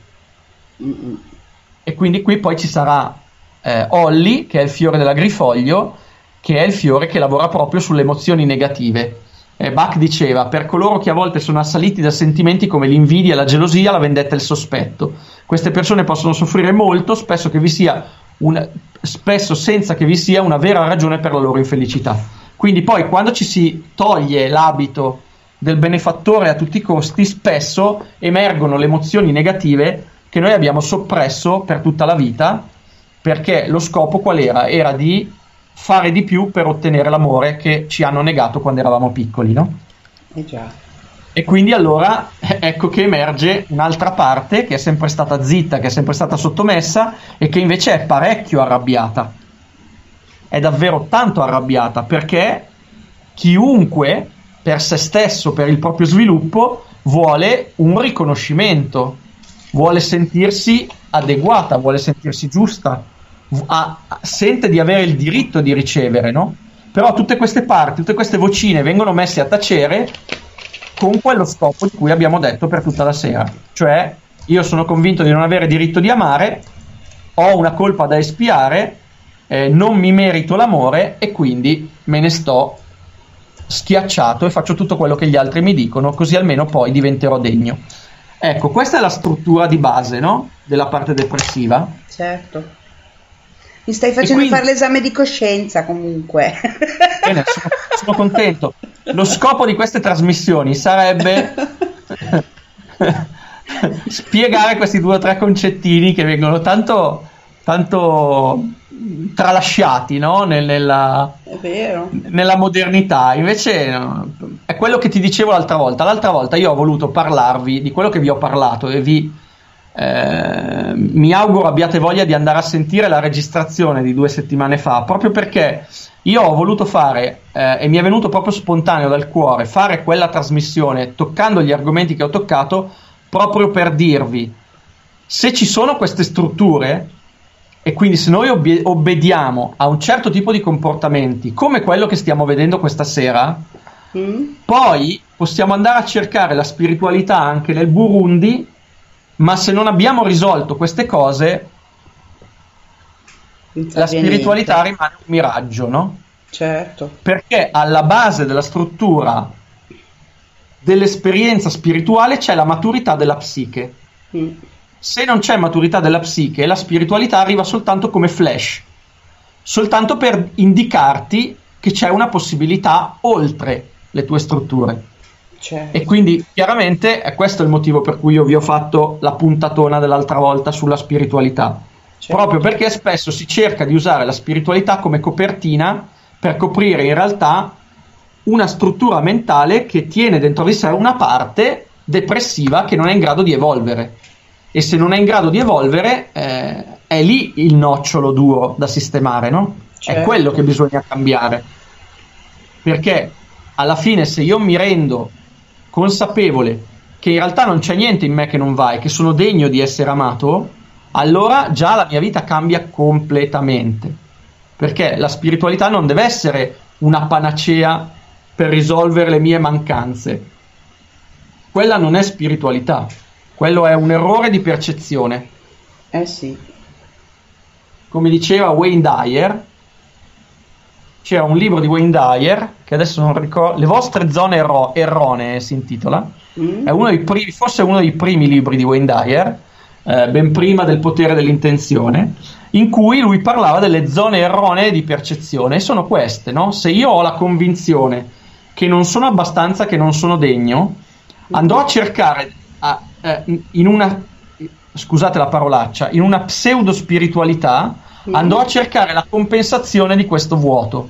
Certo. Ma la spiritualità non è una compensazione di un vuoto, la spiritualità è una percezione sottile della mente che arriva soltanto se la mente è equilibrata. Se la mente non è essere una equilibrata, pienezza interiore per poter assolutamente, raggiungere. capito? Quindi prima riempio il vuoto e sistemo quello che non funziona, Certo. che mi fa stare male, e poi vado a cercare de- degli stati più sottili della mente. Mhm. Chiaro, non è che è tutto così delineato come lo faccio io, eh? Non- la psiche non ha questi limiti, fortunatamente, no? Però ecco, diciamo che in linea di massima, se vogliamo agire con un po' di serietà nei confronti di noi stessi e sappiamo che abbiamo dei vuoti a livello strutturale, eh, è più saggio andare a colmare questi vuoti. Certo. In In realtà il nostro- è quello di shift, no? Di cambiamento. Non mi ricordo, mi quello sembra di sì. pelato Non so- che è morto Sì, sì, l'anno sì, sì, è scorso. mancato l'anno scorso, sì, sì, ok, sì. ok, ok. Quindi in realtà spesso si, si cerca un'esperienza spirituale per andare a colmare un vuoto, ma se c'è un vuoto è quello il nostro, eh, il nostro nucleo in quel momento, no? Quindi eh, sarebbe più logico, più giusto andare a lavorare lì, perché è lì il problema e è lì che va risolto. Certo. Ok. Quindi, praticamente cosa succede? Abbiamo questa persona con poche energie. Quindi, ecco, una cosa che, dobbiamo, che devo dire che non ho detto prima, no? Secondo la teoria di Scardovelli che io seguo e che sto studiando, la logica qual è, come dicevo all'inizio? Che ci sono delle parti che sono in conflitto tra loro, quindi è abbastanza plausibile in realtà che nella nostra psiche ci sia una parte depressiva e dall'altra parte a compensare ci sia una parte narcisista. Spesso e volentieri tutti quanti abbiamo queste dinamiche. Della parte narcisista vi parlo la prossima volta però, perché così almeno facciamo una puntata e una puntata. Certo. Eh, cosa succede? Succede che siccome queste parti, come dicevo all'inizio, confliggono tra loro, fanno conflitto, allora non è che no- noi siamo tendenzialmente sempre depressi o siamo tendenzialmente sempre narcisisti. Quello che capita è che durante la quotidianità, durante la giornata, a seconda degli accadimenti che registriamo a livello inconscio, potrebbe essere plausibile che noi passiamo da una struttura ad un'altra, senza neanche accorgercene. Quindi potrebbe essere che ci svegliamo la mattina eh, iperattivi, che abbiamo voglia di fare, eh, dobbiamo spaccare il mondo, e poi che ne so, arriviamo in autostrada, c'è la coda, e da lì ci mancano le energie e stiamo mezza giornata con le energie basse. Certo. Cioè, vi parlo di accadimenti semplici che vedo succedere nella quotidianità proprio per spiegarvi che questa è una cosa assolutamente comune, no? Mhm. Ok? E che quindi è, è spesso riscontrabile, no? Diciamo che c'è tendenzialmente più eh, un partito che governa, però spesso ci sono compensazioni tra le varie dinamiche, no? Quindi può capitare che una persona si sveglia la mattina in un modo e va a dormire la sera in un altro, no? Eh sì. E queste sono quelle che chiamiamo anche dissociazioni, no? Che ci, ci- ci dis- ci distacchiamo e ci sono delle parti di noi e se entriamo in una parte ci comportiamo in un modo, se entriamo in un'altra ci comportiamo in un altro. In realtà questo capita abbastanza di frequente. Ehm, quindi quel- quello che è importante capire è che il lavoro che noi facciamo con i fiori è quello di entrare in contatto con il dolore delle ferite, con le dinamiche non risolte, proprio perché entrando in contatto con queste dinamiche le andiamo a rendere consce e piano piano le trasformiamo. Ok. Ok, questo è il concetto di fondo, no? Che cosa può fare eh, la parte depressiva per sanarsi, per guarire in qualche modo, no? Mhm. Eh, allora, tendenzialmente c'è da dire che la, la persona depressa che cosa ha imparato a fare? Ha imparato ad entrare in empatia con gli altri. Perché siccome il suo scopo è ricevere amore, allora dovrà sviluppare la caratteristica, la capacità di sentire gli altri. Eh sì. Perché se io imparo a sentire gli altri, sento anche se sono disposti a darmi amore. È come se, siccome è sempre allerta, la parte depressiva, è come se avesse, eh, gli si fossero sviluppate le antennine per sentire dove c'è più amore. e dove c'è più amore mi attacco in qualche modo, no? Ok? Mm. Quindi questa, da una parte, è anche una caratteristica molto positiva, perché questa persona ha sviluppato un'empatia profonda con gli altri, che poi in questo momento usa per i suoi scopi, Certo. cioè ricevere amore. Quindi spesso che cosa succede? Succede che ci sono diversi terapeuti con una caratteristica depressiva abbastanza importante. Eh, quello Che- stavo pensando, ma hai letto il pensiero? Eh, diciamo che siamo connessi e siamo sul tema. Perché cosa succede? Che questa persona inconsciamente che cosa fa? Fa questo ragionamento, dice se io mi rendo degno e quindi aiuto gli altri, gli aiuto a stare meglio, gli aiuto a guarire, allora poi anch'io avrò diritto di essere amato. Mm. Ok? E quindi spesso terapeuta depresso ha proprio questa caratteristica, no? Questa eh, chiaramente è una cosa che può anche fare sorridere no, da questo punto di vista, però è sicuramente una, se, se utilizzata nel modo giusto, e quindi io lo, lo dico sinceramente, per me ci sono voluti anni di lavoro, sia con i clienti che di lavoro interiore, no? Certo. Perché subito che cos'hai? Hai questa parte che io non nego, perché sarebbe sciocco negarlo a questo punto, dopo tutto questo discorso. Non nego di aver avuto anch'io, chiaramente, su cui ho lavorato parecchio, che ti rende da subito che cosa? Ti rende ehm, molto feribile dal giudizio altrui, no? Ti senti molto giudicato rispetto alla bontà del tuo lavoro. Quindi spesso può capitare che un terapeuta con una parte depressiva Mm. se il suo lavoro non con il cliente non va come lui si è aspettato, Mm. allora si frustra ancora di, pu- di più, si punisce ancora di più. Perché all'interno c'è sempre questa parte autopunitiva, no? Che dice tu non sei in grado, tu non sei abbastanza bravo, tu non hai fatto abbastanza, tu non ti sei adoperato abbastanza per questa persona che è venuta da te e ti ha chiesto aiuto, dovevi fare di più. Questa è, è la vocina della parte depressiva non sanata, no? Eh, Che continua a dire che la persona non è adatta, che non è adeguata, che non va bene, no? Ok? certo. Eh, quindi eh, è un modo, quello di lavorare sugli altri, che Mm. col tempo diventa un modo per guardare se stessi, Eh sì. fondamentalmente, no? E ci permette attraverso un lavoro di osservazione, di continuamente rispecchiarci nell'altro, quindi vivere il transfert, vivere il controtransfert, eh, che il, la- la il- terapeuta con una parte depressiva importante deve stare molto attento al controtransfert, perché tendenzialmente vorrà salvare l'altro, Certo. deve capire, e questa è una questione di tempo, di allenamento e di, eh, come dire, di sottigliezza, no? Bisogna capire che la nostra responsabilità come terapeuti nell'aiutare gli altri è limitata al conflitto che l'altro porta in sé. Quindi io posso intervenire e più lavoro e più divento capace di intervenire, però deve cessare la responsabilità circa la guarigione dell'altro, perché la guarigione dell'altro è una sua responsabilità. Noi possiamo intervenire con diversi metodi, no? Poi ognuno ha i suoi, però è importante capire che la nostra responsabilità è nei confronti di noi stessi e la responsabilità che abbiamo nei confronti dei nostri clienti è quella di introdurli dentro un percorso, però poi il camminare è una, è una loro competenza. Eh sì.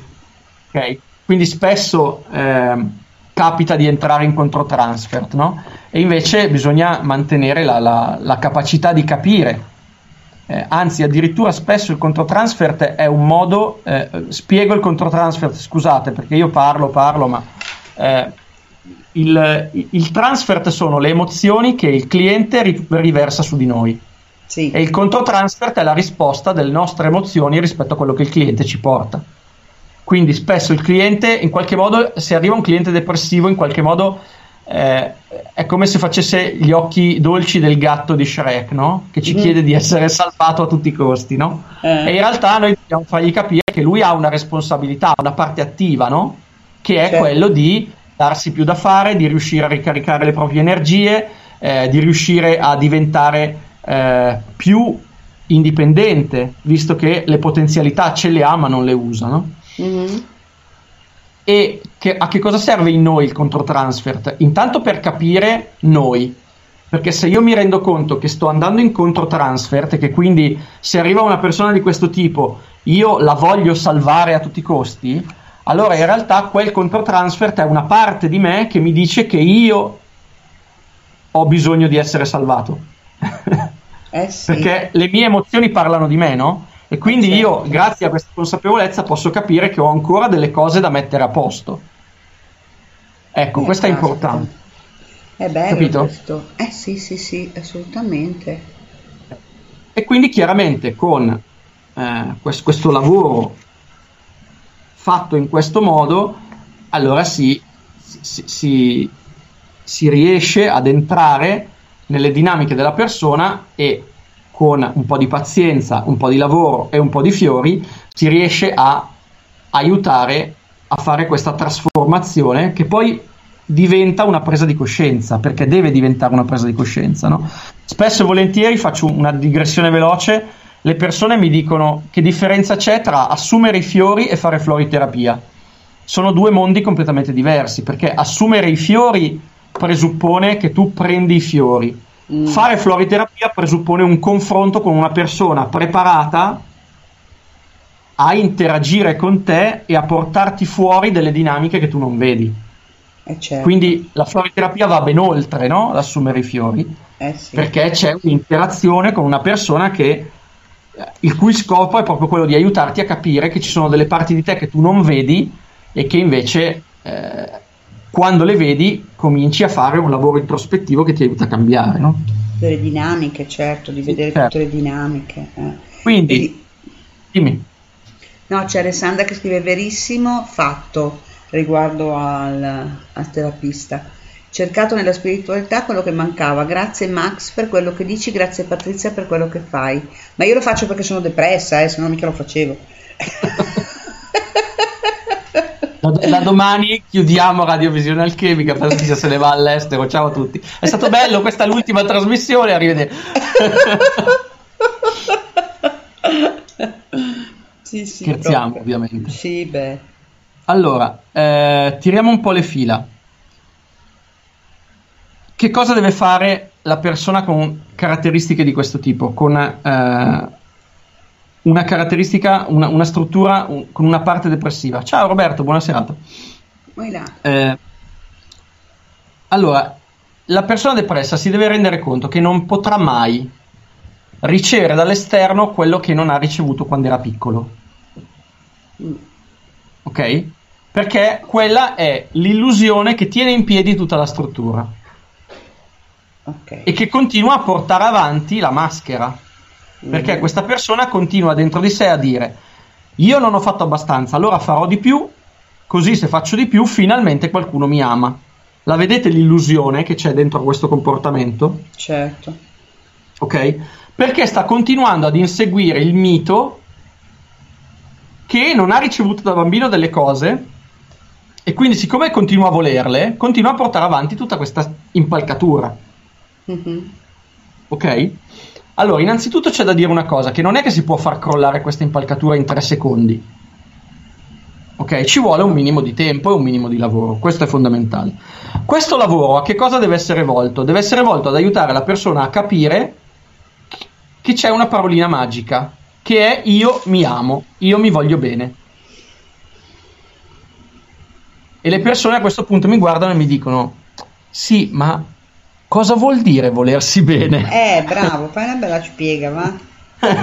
Io me lo sento dire spesso, sì, ma cosa vuol dire volersi bene? Vuol dire rientrare in contatto con la percezione dei propri bisogni. Perché se io continuo a tenere in piedi quella maschera lì, faccio quello che vogliono gli altri così eh, prima o poi mi ameranno, io non sto ascoltando i miei bisogni. Mentre una persona con questa struttura caratteriale ha l'impellente necessità di chiedersi io cosa voglio, io cosa ho bisogno. che cos'è che mi fa stare bene? Perché se non fa questo, continua a vivere in questa dinamica illusoria che è qualcuno prima o poi mi darà quello di cui ho bisogno. No, c'è una ricerca da fare. No- non- l'illusione è quella che arrivi un genitore che ti consegni in mano un, un- un- libro co- che si intitola Tutte le risposte della vita in sole quattro pagine. E tu, ah, finalmente è arrivato. No, non è così che funziona. Capite? certo. La ricerca è una ricerca interiore che parte dal- dall'ascoltarsi e dal sentire che cosa provo quando faccio questa cosa? Sto bene o sto male? Che cosa provo quando faccio questa cosa? Sto bene o sto male? E da lì ci si comincia ad assumere quella che è l'unica cosa che la parte depressiva non vuole fare, cioè la responsabilità. Eh sì, proprio così. Credetemi eh, che non c'è una ricetta magica, perché tutti pensano che ci sia la ricetta magica, soprattutto la parte depressiva pensa che ci sia una ricetta magica, no? Che dice io mi do da fare tantissimo per gli altri, così arriverà il momento e lo si aspetta come un miraggio, no? È come se si dice prima o poi arriverà qualcuno che mi cambierà la vita. Eh, Se vi capita di avere questo pensiero, relativo, che ne so, alla principessa rosa o al principe azzurro, ad esempio, sappiate che c'è una parte depressiva che sta aspettando un'energia da fuori più forte di quella che voi avete a disposizione che vi dia la possibilità di cambiare registro. Ok? Questa è un'illusione reiterata dal non avere l'energia perché non, non ci siamo ricaricati, perché non ci, ci siamo sentiti non amati abbastanza. Ecco, questa è la struttura che va a chiudere il cerchio di questa sera, no? Che sono partito all'inizio dicendo proprio questa cosa, no? Ecco, quindi in realtà la presa di coscienza è assumersi la responsabilità che io ho la responsabilità della mia vita, io mi devo caricare e che se mi carico ho più energia. Se ho più energia posso cambiare il mio livello. Ovviamente questo che cosa fa? Va a fare conflitto con le convinzioni della parte depressiva. Quindi se io mi sveglio una mattina e ho più energia del solito, ecco, ascoltate quest'ultimo ragionamento, poi chiudo, eh. Se io mi sveglio una mattina che ho più energia del solito e c'è una parte dentro di me che si autopunisce, troverà il modo per dissipare questa energia. Perché se io ho più energia devo avere la responsabilità di fare di più. Capite perché fa fatica a sciogliersi, no? Questa dinamica? Perché ci- dentro ci sono dei nemici interiori che lavorano per mantenere lo status quo anziché cambiarlo, perché cambiarlo chiede responsabilità, chiede fatica, chiede di uscire dalla propria zona di comfort, chiede di entrare in uno spazio nudo, vuoto, dove non siamo mai stati. Capite? certo. Anziché essere sempre sottomessi, sempre a disposizione. eh. Quando si tira sulla testa che all'interno del lavoro con i fiori io vedo le persone che cominciano a cambiare atteggiamento e come vi dicevo, no, la prima cosa che fanno è sentirsi in colpa, la seconda è arrabbiarsi. E poi cominciano a dire: Ma quanto tempo ho sprecato nella mia vita dietro a quella persona lì che non valeva metà del mio tempo? E poi comincia una presa di coscienza che ti porta a cambiare.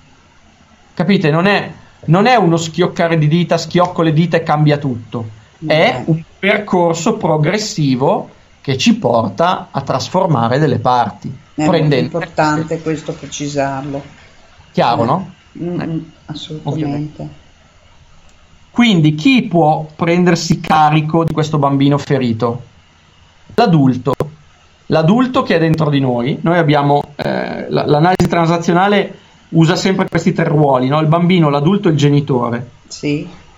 La parte adulta è la parte che sa rispondere alla vita, quindi diciamo che chi più, chi meno, più o meno tutti abbiamo una parte adulta, che è quella che fa i conti con il pagare le tasse, eh, il pagare le bollette, eh, il- il- lo stare al lavoro e rispondere in maniera adulta alle richieste che ci vengono fatte, alla- all'adempiere i compiti e tutto quanto. No? Quindi tutti quanti in realtà abbiamo una parte adulta. Ecco, questa parte adulta deve essere messa con amore, quindi con accettazione, al servizio del riconoscimento che dentro di noi c'è un bambino ferito che si sente maltrattato, che si sente non accolto, che è carico di rabbia perché non è stato amato, che si sente colpevole perché ritiene di non aver fatto abbastanza e deve la parte adulta raccogliere queste sensazioni, quindi questo bambino interiore, lo deve raccogliere ma non con quella cosa new age accetto il mio bambino interiore. No non è così. No. È, capite? Non è oh, il mio bambino interiore amo non è quello che quella cosa è una cosa stupida una cosa banale no? Accettare il bambino interiore significa farsi carico che dentro di noi ci sono quelle emozioni lì di quel bambino ferito che non hanno trovato risposta non hanno trovato accoglimento allora che cosa può fare l'adulto può riconoscerle abbracciarle e in quel modo si genera quel calore, quella, com- quella compassione per noi stessi che non abbiamo avuto fino ad ora. Certo. Capite cosa vuol dire amare se stessi in questo senso, no? Eh sì. Vuol dire che mi faccio carico di quella parte ferita, comincio ad osservarla, comincio ad accettarla, ne sento le emozioni e sentendo le emozioni comincio a prenderne contatto piano piano, sentirò del dolore, sentirò della rabbia inespressa, sentirò che non sono stato amato come volevo, sentirò che questo mi ha tolto tanta energia, che avrei voluto essere amato e non sono stato amato. Nel momento in cui avevo bisogno di calore, di, com- di comprensione, queste non ci sono state. Ecco, accettare il bambino interiore significa andare a raccogliere quelle emozioni che sono disagevoli Mm. e portarle fuori guardarle, accettare che ci siano, riviverle e nel momento in cui le abbiamo rivissute, che abbiamo rivissuto quel dolore originario, allora cominciano a scivolare via. Certo. Ok? Caspita, Eh, bello, piaciuto. Bene. Per- dico l'ultima cosa, per, per la parte depressiva è proprio la compassione eh, Mm. che fa la differenza. Più diventiamo consapevoli che ci sono delle parti dentro di noi che non sono state amate e più proviamo compassione per noi stessi, compassione, eh? la parola compassione, compatire, quindi patire insieme. Quindi Sì. patire insieme vuol dire rivivere quella parte lì che ha subito una ferita, compatire Ok. più questa dinamica si scioglie, si risolve. E ovviamente in tutto questo i fiori giusti aiutano a- ad andare nelle, nelle dimensioni giuste. Ecco. Certo. An- Aiutano a portare fuori, portare alla superficie Oh, certo. e a determinare... Quello, quello che normalmente è, è nascosto. Certo. Certo. In modo che si possano vedere tangibilmente e creare poi la trasmutazione. Esatto, assolutamente sì, è così. Eh, caspita. Sarebbe ora che ci mettessimo davvero a lavorare in profondità, eh. Beh, Io quel, quel poco che posso fare che co- con, eh, l'Accademia l'anno scorso abbiamo fatto, che con, con- con i miei clienti lavoro, l'idea di questa scuola che sto costruendo per andare a lavorare a questi livelli, perché chiaramente un conto è se ci sono solo io che lo faccio, un conto se siamo in 50, 100, 200 che Certo. portiamo avanti un certo tipo di messaggio, no? Mm, mm, Allora, chiaramente, eh, l'idea di, di- di- di strutturare una scuola è proprio questa, no? di, di trasmettere questa conoscenza e di utilizzare i fiori di Bach ad un livello eh, decisamente importante, secondo me, no? Eh sì. Proprio perché, allora, adesso noi abbiamo parlato, abbiamo parlato nelle puntate passate di, eh, di, di trans- della floriterapia transpersonale evolutiva, che è questo metodo che ho ideato, no? Questa sera io vi ho parlato della struttura depressiva, diciamo più o meno a livello eh, di, di- di mappa, no? Ho tracciato una mappa e ho parlato di quali fiori usare. Ovviamente poi ci sono anche i fiori da usare ehm, con, le, con le visualizzazioni, no? Quindi se ad esempio, e quello è, è- è estremamente personalizzato, nel senso che ci sarà la persona a cui emerge maggiore rabbia che avrà bisogno di un certo tipo di fiori, ci sarà la persona in cui emerge eh, il senso di colpa che avrà bisogno di un altro tipo di fiori, no? Certo. E come ribadi- ribadisco quello che ho detto nella primissima puntata, andatevela a risentire se volete, ehm, noi usiamo sempre la somministrazione orale, quindi i fiori di Bach così come li avete sempre presi, per lavorare sulla struttura caratteriale, che è quella di cui abbiamo parlato stasera.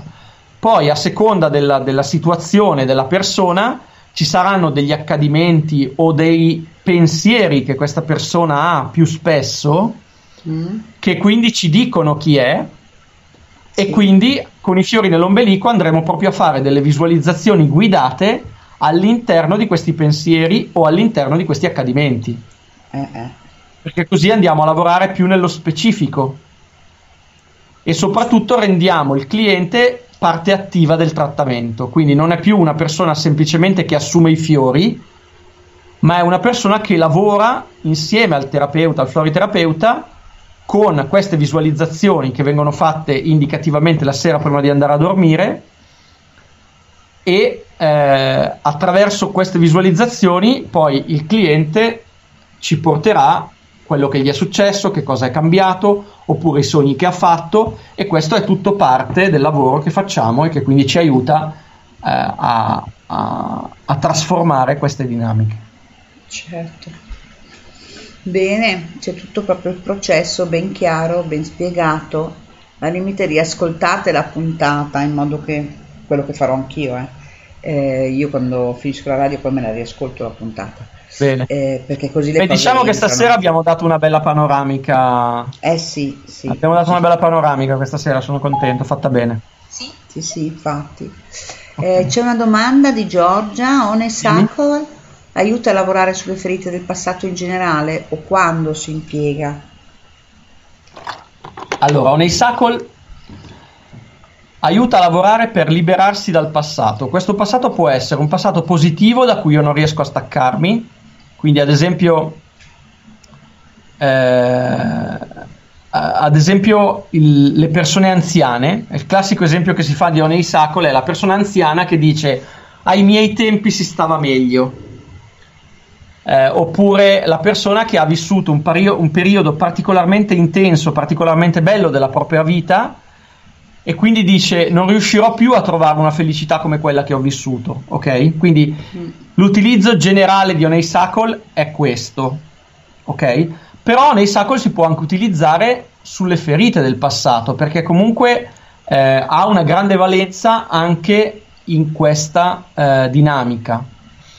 Eh, ad esempio Bach dice una cosa, Bach di Honeysuckle dice proprio tre righe, no? Dice per coloro che vivono molto nel passato, forse un periodo di grande felicità o nel ricordo di un amico perduto o ambizioni non realizzate, non si aspettano di ritrovare una felicità simile a quella già vissuta. È importante per farti capire, Giorgia, e per far capire a tutti voi, eh, nel ricordo di un amico perduto. Quindi non è solo una cosa positiva su cui lavora Honeysuckle, no? Perché prima Bach dice un periodo di grande felicità, cosa positiva. E poi dice o nel ricordo di un amico perduto, quindi potrebbe anche essere un trauma che ci lega al passato. Certo. Quindi Honeysuckle non è soltanto in generale per il passato, ma è sia, come dici tu, per le ferite, sia per le ambizioni non realizzate, come dice Bach. No? Una persona magari avrebbe voluto fare un certo tipo di carriera o avrebbe voluto, che ne so, magari ehm, ad esempio avrebbe, si è innamorato e voleva sposare quella persona e poi quella persona eh, è andata a vivere da un'altra parte, si sono persi di vista e, lui- e questa persona magari dopo anni è ancora lì che pensa che avrebbe voluto eh, ad esempio sposare questa persona, no? faccio un esempio no? per farvi capire. Ecco, Honeysuckle va a sciogliere questi legami col passato. Quindi eh, noi abbiamo, abbia- io dico noi perché tendo ad includere tutti, tutti quanti, no? tutti quelli che, che collaborano col, col progetto. Io ho elaborato in realtà una, una formula che utilizziamo ad esempio per lavorare sull'albero genealogico che io ho ribattezzato Memories, cioè memorie, no? e include appunto Honeysuckle, oltre a eh, Walnut, eh, Star of Bethlehem e Chestnut Bud, che sono quattro fiori che lavorano sullo sciogliere le dinamiche eh, di legami, ok? E quindi eh, hanno questa, questa valenza, diciamo, questi fiori, no? E quindi certo, Honeysuckle si può usare per le ferite del passato, sì. Poi ovviamente se sono ferite ehm, inevitabilmente dentro alle ferite c'è sempre Star of Bethlehem. Certo. Perché Star of Bethlehem è il fiore dei traumi e quindi quando appena compare sullo schermo la parola ferita, Star of Bethlehem corre lì. Certo. è il primo ad accorrere, la croce rossina del sistema floreale è Star of Bethlehem, Infatti. diciamo. Ok? C'è Giuseppe che scrive: Quelli che vanno davvero alla radice delle cose come te sono davvero pochissimi. Per lo più il mondo olistico è orientato verso i riprogrammatori comportamentali, che è tutta, tutta un'altra storia, molto lontano dalla risoluzione reale dei problemi. Grazie Max, è un lavoro davvero profondo e completo quello che proponi tu. È vero, ringrazio Giuseppe, sono estremamente d'accordo con te. Il problema della riprogrammazione è un problema che tocchi- tocca un tasto veramente dolente. Io ho studiato PNL con Claudio Belotti diversi anni fa, eh, sono molto contento di aver incontrato questo, questo master trainer con cui ho lavorato, Mm, nonostante questo ci sono alcuni limiti eh, eh, mol- molto importanti della riprogrammazione, che sia PNL o che sia qualsiasi altra riprogrammazione di cui, di cui vogliamo parlare, che eh, no- non presuppongono il contatto con la ferita reale. Se non c'è un contatto con la ferita, non può esserci una risoluzione reale. Perché il, il punto, il punto nodale è proprio, è proprio quello. Quando c'è il contatto con la ferita, eh, c'è il- l'inizio della risoluzione, perché in realtà non si può cambiare quello che è stato. Eh, quello che è stato è stato. Il, il cambiamento profondo arriva solo ed esclusivamente quando si rientra in contatto, si rivive e da lì si prende coscienza che c'è stato quello. Certo. E quindi con la coscienza, con la consapevolezza, allora poi arriva il cambiamento profondo. Io la penso così. Infatti ieri ho scritto, ho scritto, ho tratto una frase da un libro eh, che, che ho scritto su Facebook, ho, ho- ho- postato questa, questa foto su Facebook, ho tratto questa, questa parte che se volete vi leggo è veloce. Sì, sì, eh, sì, tratta da- volentieri. tratta da questo libro che si intitola Il male e come trasformarlo eh, di Eva Pierracos, edizioni Crisalide, che dice il dolore del cambiamento e dice "Potrete aspett- potreste aspettarvi che sia sufficiente prendere coscienza del carattere distruttivo di certe attitudini perché queste vengano sostituite da altre più mature e costruttive. Questa aspettativa non è realistica ed è destinata a rimanere delusa. I tratti costruttivi non possono consolidarsi prima che abbiate riprovato e rivissuto il dolore originario, le frustrazioni e tutto ciò da cui vi siete dissociati. Dovete sentire, provare, capire, affrontare, accettare ed assimilare tutte le situazioni da cui siete fuggiti, prima che ciò che è distorto e distruttivo possa essere dissolto e che ciò che è immaturo possa maturare. Perché una cosa, faccio un attimo una parentesi, poi riprendo a leggere. Una cosa che le persone non capiscono mai e che io cerco di spiegargli sempre è che c'è un tempo fisiologico. Cioè, se tu mangi un pollo arrosto intero Mm. e ce ne metti di tempo a digerirlo, Eh. capito? Se tu invece stacchi una coscia e mangi solo la coscia e, e il po- e il pollo poi lo mangi domani, la coscia intanto la digerisci. Certo. Invece le persone si sono convinte, siccome si fa un gran parlare di entanglement, fisica quantistica, velocità della luce qui e là, sono convinte che schioccano le dita e risolvono tutti i loro problemi. Eh, magari. C'è un tempo fisiologico in cui quando io vedo una mia ferita è come se stessi mangiando quella cosa e poi la devo digerire. Quindi c'è proprio un tempo fisiologico di digestione della ferita rivissuta che non è, non è, non si può manipolare quel tempo lì. Ed è il tempo della maturazione, no? E infatti la Pierracos dice ciò che è immaturo possa maturare. Perché c'è proprio un tempo che è necessario, no? Ed è giusto che sia così, no? Io non sono più la persona che ero dieci anni fa, non sono più la persona che ero due anni fa, non sono più la persona che ero l'anno scorso, perché intanto che cresco cambio e, e- e tutte le mie strutture maturano, no? Ovviamente. Ma eh, il fatto è che le, le persone, ma, ma chiunque voglio dire, vorrebbe stare bene subito. Ma quanto tempo ci hai messo ad ammalarti, mettendo ammalarti anche nel dolore, diciamo, non Certo, forza certo. una, patologia, no? Certo. E tanto tempo ci hai messo a ammalarti, tanto tempo ci devi impiegare a guarire. Ognuno, c'è un tempo fisiologico. Esatto. Chi vuole fare le cose in fretta, poi alla fine eh, Non ottiene dei risultati, copre, copre la sintomatologia, diciamo, ma non risolve il problema. Senza contare che proprio eh, delle- dei consigli che dà la crescita personale nell'alchimia e comunque nelle, nelle pratiche che si utilizzano è lo stare nel dolore, perché stando lì puoi sentirlo, assaporarlo, puoi comprenderlo, puoi andare indietro, riviverlo e tutto questo è un lavoro di trasformazione. Certo. D'altronde se si mette sul minestrone deve cuocere le sue ore piano piano, piano piano, piano piano. E questo è il miglior esempio di tutta la serata. sì, ogni cosa ha il suo tempo. Vero, cuocere il minestrone, cuocere il dolore, cuocere la sofferenza, la ferita.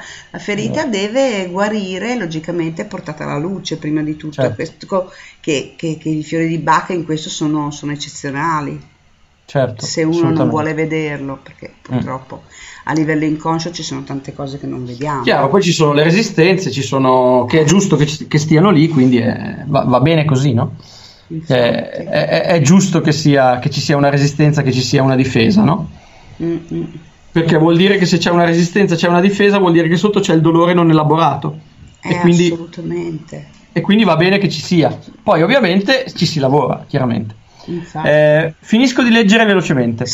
Eh, diceva la Pierracos, no? ciò che è immaturo possa maturare. Quanto più rinviate questo processo, tanto più esso sarà lungo e doloroso. Quando finalmente avrete deciso di passare dall'infanzia all'età adulta.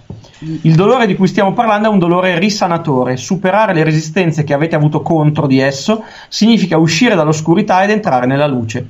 La forza, la fiducia la rinnovata capacità di vivere che conquisterete saranno l'ampia ricompensa che riceverete in cambio del vostro impegno. Immaginate forse che il dolore che avete cercato di evitare con le vostre difese distruttive possa esservi risparmiato? Le adottaste per allontanarvi da certe esperienze della vostra vita, poco importa se reali o immaginarie. Proprio l'illusione di poter fuggire volgendo lo sguardo, lo sguardo altrove, lontano da ciò che è o che è stato, proprio il rifiuto di riconoscere la realtà hanno fatto ammalare la vostra anima. È su di essi che adesso dovete lavorare. Assolutamente. Il concetto è questo, no? Ed è chiarissimo secondo me. Chiarissimo. Il libro è, magari lo scrivo Il in libro, chat. sì, eh, lo scrivo io se vuoi, tanto Sì, sono- grazie. Allora, il libro è Il male e come trasformarlo di Eva Pieracos. Edizioni Crisalide. Ecco qua. Perfetto. Benissimo, grazie. Ah, a voi. Intanto leggo un attimo cosa scrive Giuseppe. Giusto, ci sono passato facendone me stesso ed ottenendo dei risultati iniziali strabilianti, ma poi un casino assurdo che ha reso anche più difficile il lavoro che ho fatto negli ultimi due anni, che è invece proprio uno scendere nel ricordo e riviverlo pienamente anche in regressione spontanea. Ma è stato un lavoraccio, soprattutto ricostruire quelle situazioni che avevo vedato o modificato con PNL e cose simili e dopo averle ricostruite le ho dovute risolvere metabolizzandole in un certo modo. Certo, Eh, certo. infatti, poi c'è Sara Rossi che dice la mia formazione è psicosintetica ed ecco che mi trovo d'accordo con l'impostazione della terapia evolutiva di Max. Poi Mm. prima della domanda di Giorgia, aspetta perché mi è arrivata anche una, mm, una domanda su WhatsApp.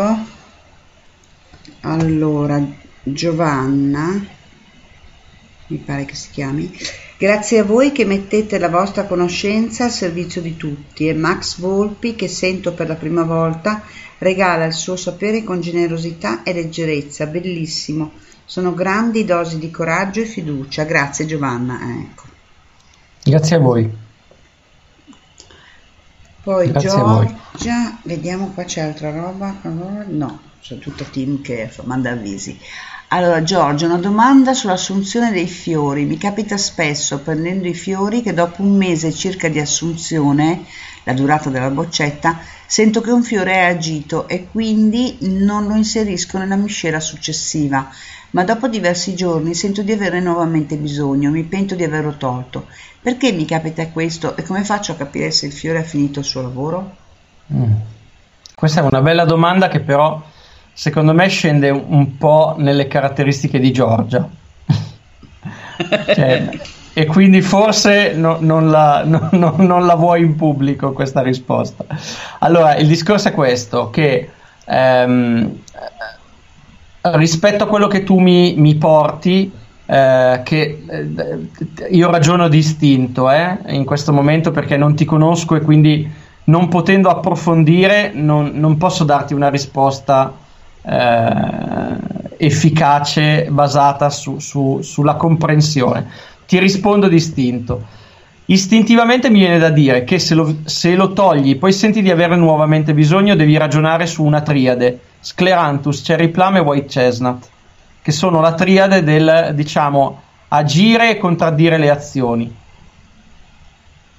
Ecco. che va un po' più in profondità, nel senso che eh, eh, parla un po' di più della, della struttura caratteriale, però magari mi sbaglio, quindi su questo non, non ci posso, non ci metterei la mano sul fuoco perché chiaramente non, non- non posso stabilirlo da una, da, una, da una frase scritta su Spreaker.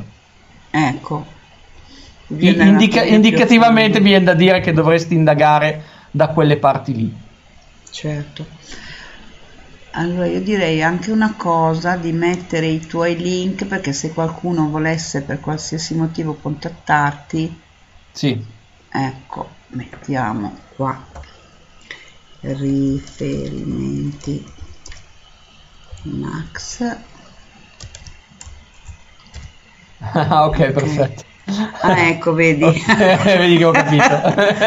Eh, ormai c'è il naso fino, eh, il Eh, nostro Max. Eh, allora, vi, vi dico una cosa, eh, allora è dal 16 di gennaio, quindi è po- poco più di un mese adesso, che lavoro al sito nuovo, che s- è un sito che secondo me è veramente molto bello, non perché l'ho fatto io, ma perché eh, sono fiero del lavoro che ho fatto perché veramente è venuto molto bene. Siamo prossimi alla pubblicazione, quindi io credo di non sbagliarmi dicendovi che la prossima volta che ci vediamo, cioè tra due lunedì, il sito nuovo sarà online. Quindi l'indirizzo sarà lo stesso, non cambia, ifioridibach.com, però il sito sarà completamente rinnovato nella veste grafica, in parte anche nei contenuti e sarà un sito finalmente degno di questo nome perché adesso il sito insomma è vecchio, ha fatto la sua strada, ha quasi 5 anni, forse di più e mm, è ancora un HTML, quindi è proprio vecchio come sito, no? Certo. Per cui adesso lo mandiamo in pensione. Io sto ultimando delle cose, d- domani farò delle registrazioni video eh, per poi permettere alle persone che si iscrivono di fruire dei contenuti e sarà molto approfondito, nel senso che iscrivendosi alla newsletter del sito, anche se non mi piace più chiamarla newsletter, oltre a ricevere il consueto articolo settimanale, eh, perché noi scriviamo, adesso, a parte adesso che siamo fermi, siamo fermi per un motivo, perché abbiamo già spostato i database eh, dal, dal blog al blog nuovo e quindi è inutile scrivere perché eh, sennò poi abbiamo i contenuti duplicati. Certo. Per cui adesso appena torna online il sito, ricomi- eh, se appena torna online il sito nuovo, ricominciamo a scrivere, per cui chi si iscrive alla nostra newsletter, oltre a ricevere l'articolo settimanale, riceve un sacco di indicazioni utili per usare i fiori di Bach in profondità. E quindi ecco, ve lo dico perché insomma, a parte, che sono, a parte che sono stanchissimo perché è un mese che faccio veramente le ore piccole per finire questo sito, però devo dire che sono molto contento perché è, è venuto molto bene. Fantastico, dai. Bel supporto anche lì, poi troverete da Max, eh, veramente grazie Max. Grazie, grazie. Grazie a voi. Grazie a voi. Bene, allora facciamo così. Io vi do eh, appuntamento a tra due settimane in cui parleremo della controparte della parte depressiva di cui abbiamo parlato stasera, che è la parte narcisistica, che diciamo che fa un pochino da contraltare, che sono le due personalità più trasversali che spesso eh, molti di noi incarnano, no? Quindi abbiamo da una parte la, la- la mancanza di energia, la non voglia di fare della parte depressiva, dall'altra la rabbia e la voglia di affermarsi che fanno parte della, della struttura narcisistica e di cui, come ben potete vedere, il nostro mondo è abbastanza saturo di narcisisti. Quindi Sì, è ecco, pieno il mondo qua di narcisisti. sarà una puntata abbastanza interessante anche la prossima. Eh sì, sì, sì, sì, così scoprirò la mia parte narcisa. Cosa scrive Loredana? Max, vorrei chiederti quando un fiore tira fuori tanta rabbia, si dovrebbe continuare a prenderlo oppure sospenderlo? Allora, quando un fiore tira fuori tanta rabbia, mh, stai parlando di Olli? Perché eh, chie- chiedo conferma un attimo, stai parlando di Olli? O stai parlando di un altro fiore? Aspetto un attimo la risposta, eh, scusate, così almeno Vai tranquillo. Do sì, una... perché arriva sempre un attimo in ritardo poi Eh. rispetto a quando uno lo scrive. Sì, Allora.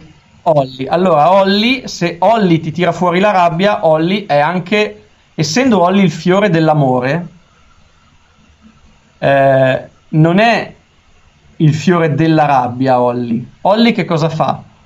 Olli ti connette al principio dell'amore universale. E quindi eh, lo scopo di Olli è quello di trasformare questa emozione negativa che tu provi. Quindi se ti tira fuori la rabbia è perché quella rabbia è stata repressa. Se come conseguenza di quella rabbia tu senti anche eh, un- una sorta diciamo di pentimento perché hai avuto la rabbia eh, o senti che questa rabbia ti sballa il, ehm, ti, ti sballa le reazioni emotive, allora insieme a Olli aggiungi Cherry Plum, ok? Che va a fare da eh, equilibratore, però non togliere Olli perché in realtà Olli ti sta riconnettendo alla parte eh, positiva, alle emozioni positive, quindi va, va continuato, Ecco, ok?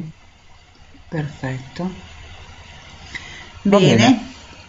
Eh, Giuseppe ringrazia, io ti ringrazio tantissimo Max che mi hai portato a fare questo esame di coscienza e Bene. penso che andrò a confessarmi poi domani. Va bene, ok, ok, per- perfetto, va benissimo. Ma guarda, magari mi confesso con la Laura Bersellini domani sera, che siamo qua Oh, guarda, insieme. Perfetto, Ecco, spettacolare. mi confesso con la Laura domani sera. Siamo a posto. Facciamo una serata così, non abbiamo le idee chiare, una serata a sorpresa. Sì, sì, ho letto, ho letto. Ecco, sarà una sorpresa anche per noi vediamo cosa salta fuori. Vogliamo improvvisare domani sera, vediamo, parlando un po' delle nostre esperienze, facendo un po' di numeri, vediamo un po', dai. Verrà fuori senz'altro una cosa carina per- perché con Laura ci ghigneremo come delle matte. E, e va bene così. Eh, Patrizia, cosa dice? Domanda, seguendo una mappa penso di Kremer, ho assunto dei fiori. Qui tira fuori il mio lato Olli, eh, attenzione. Adesso, sì, adesso Max incazza. No, no, allora, no, io no, stiamo scherzando, Patrizia, non, non offenderti. No, perché io ho già detto la prima puntata, poi l'ho detto la seconda, poi l'ho detto la terza, che eh, non seguo le mappe di Kramer perché eh, non le ritengo corrette per il lavoro che faccio io. Quindi, sebbene da una parte le associazioni che Kramer fa nelle mappe non sono sbagliate, però spesso sono limitativi secondo me. Quindi ci sono alcune strutture comportamentali che richiedono, oltre ai fiori della mappa, altri fiori, eh, però non vengono inseriti. Quindi mm, mi va benissimo, ognuno poi fa la sua esperienza. Se tu vuoi seguire le mappe di Kramer, fai pure, io sono contentissimo, mi va benissimo. Non è il mio modo di lavorare, diciamo, ecco. Io, Ma se ti danno lo sprint perché hai fatto questa domanda? Mi sorge un'anda fra domanda, cioè se ti per, trovi per bene. dircelo, per dircelo anche a noi, giustamente. Ah, No, ecco, è, un, è un confronto, credo, no? Che voglia. Boh. Eh, mi va benissimo, non, non- non- non metto in discussione le associazioni. Quello che io metto in discussione è che le associazioni eh, potrebbero essere troppo stringenti rispetto al bisogno della persona. Quindi la, la persona ha bisogno di quei fiori che Kramer cita e poi di altre cose. E quindi eh, secondo me, eh, cioè almeno non, io non le uso perché eh, a mio avviso non, non mi restituiscono quello che mi serve per lavorare. Poi per carità, non discuto della loro funzionalità. Ok, bene così allora. Ok, 23-23, fantastico Perfetto. Allora, buonanotte, arrivederci. Buonanotte a tutti e grazie. buonanotte, alla prossima, ciao. Ciao, ciao, buonanotte.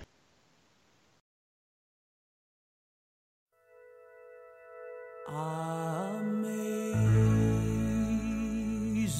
grace, oh how sweet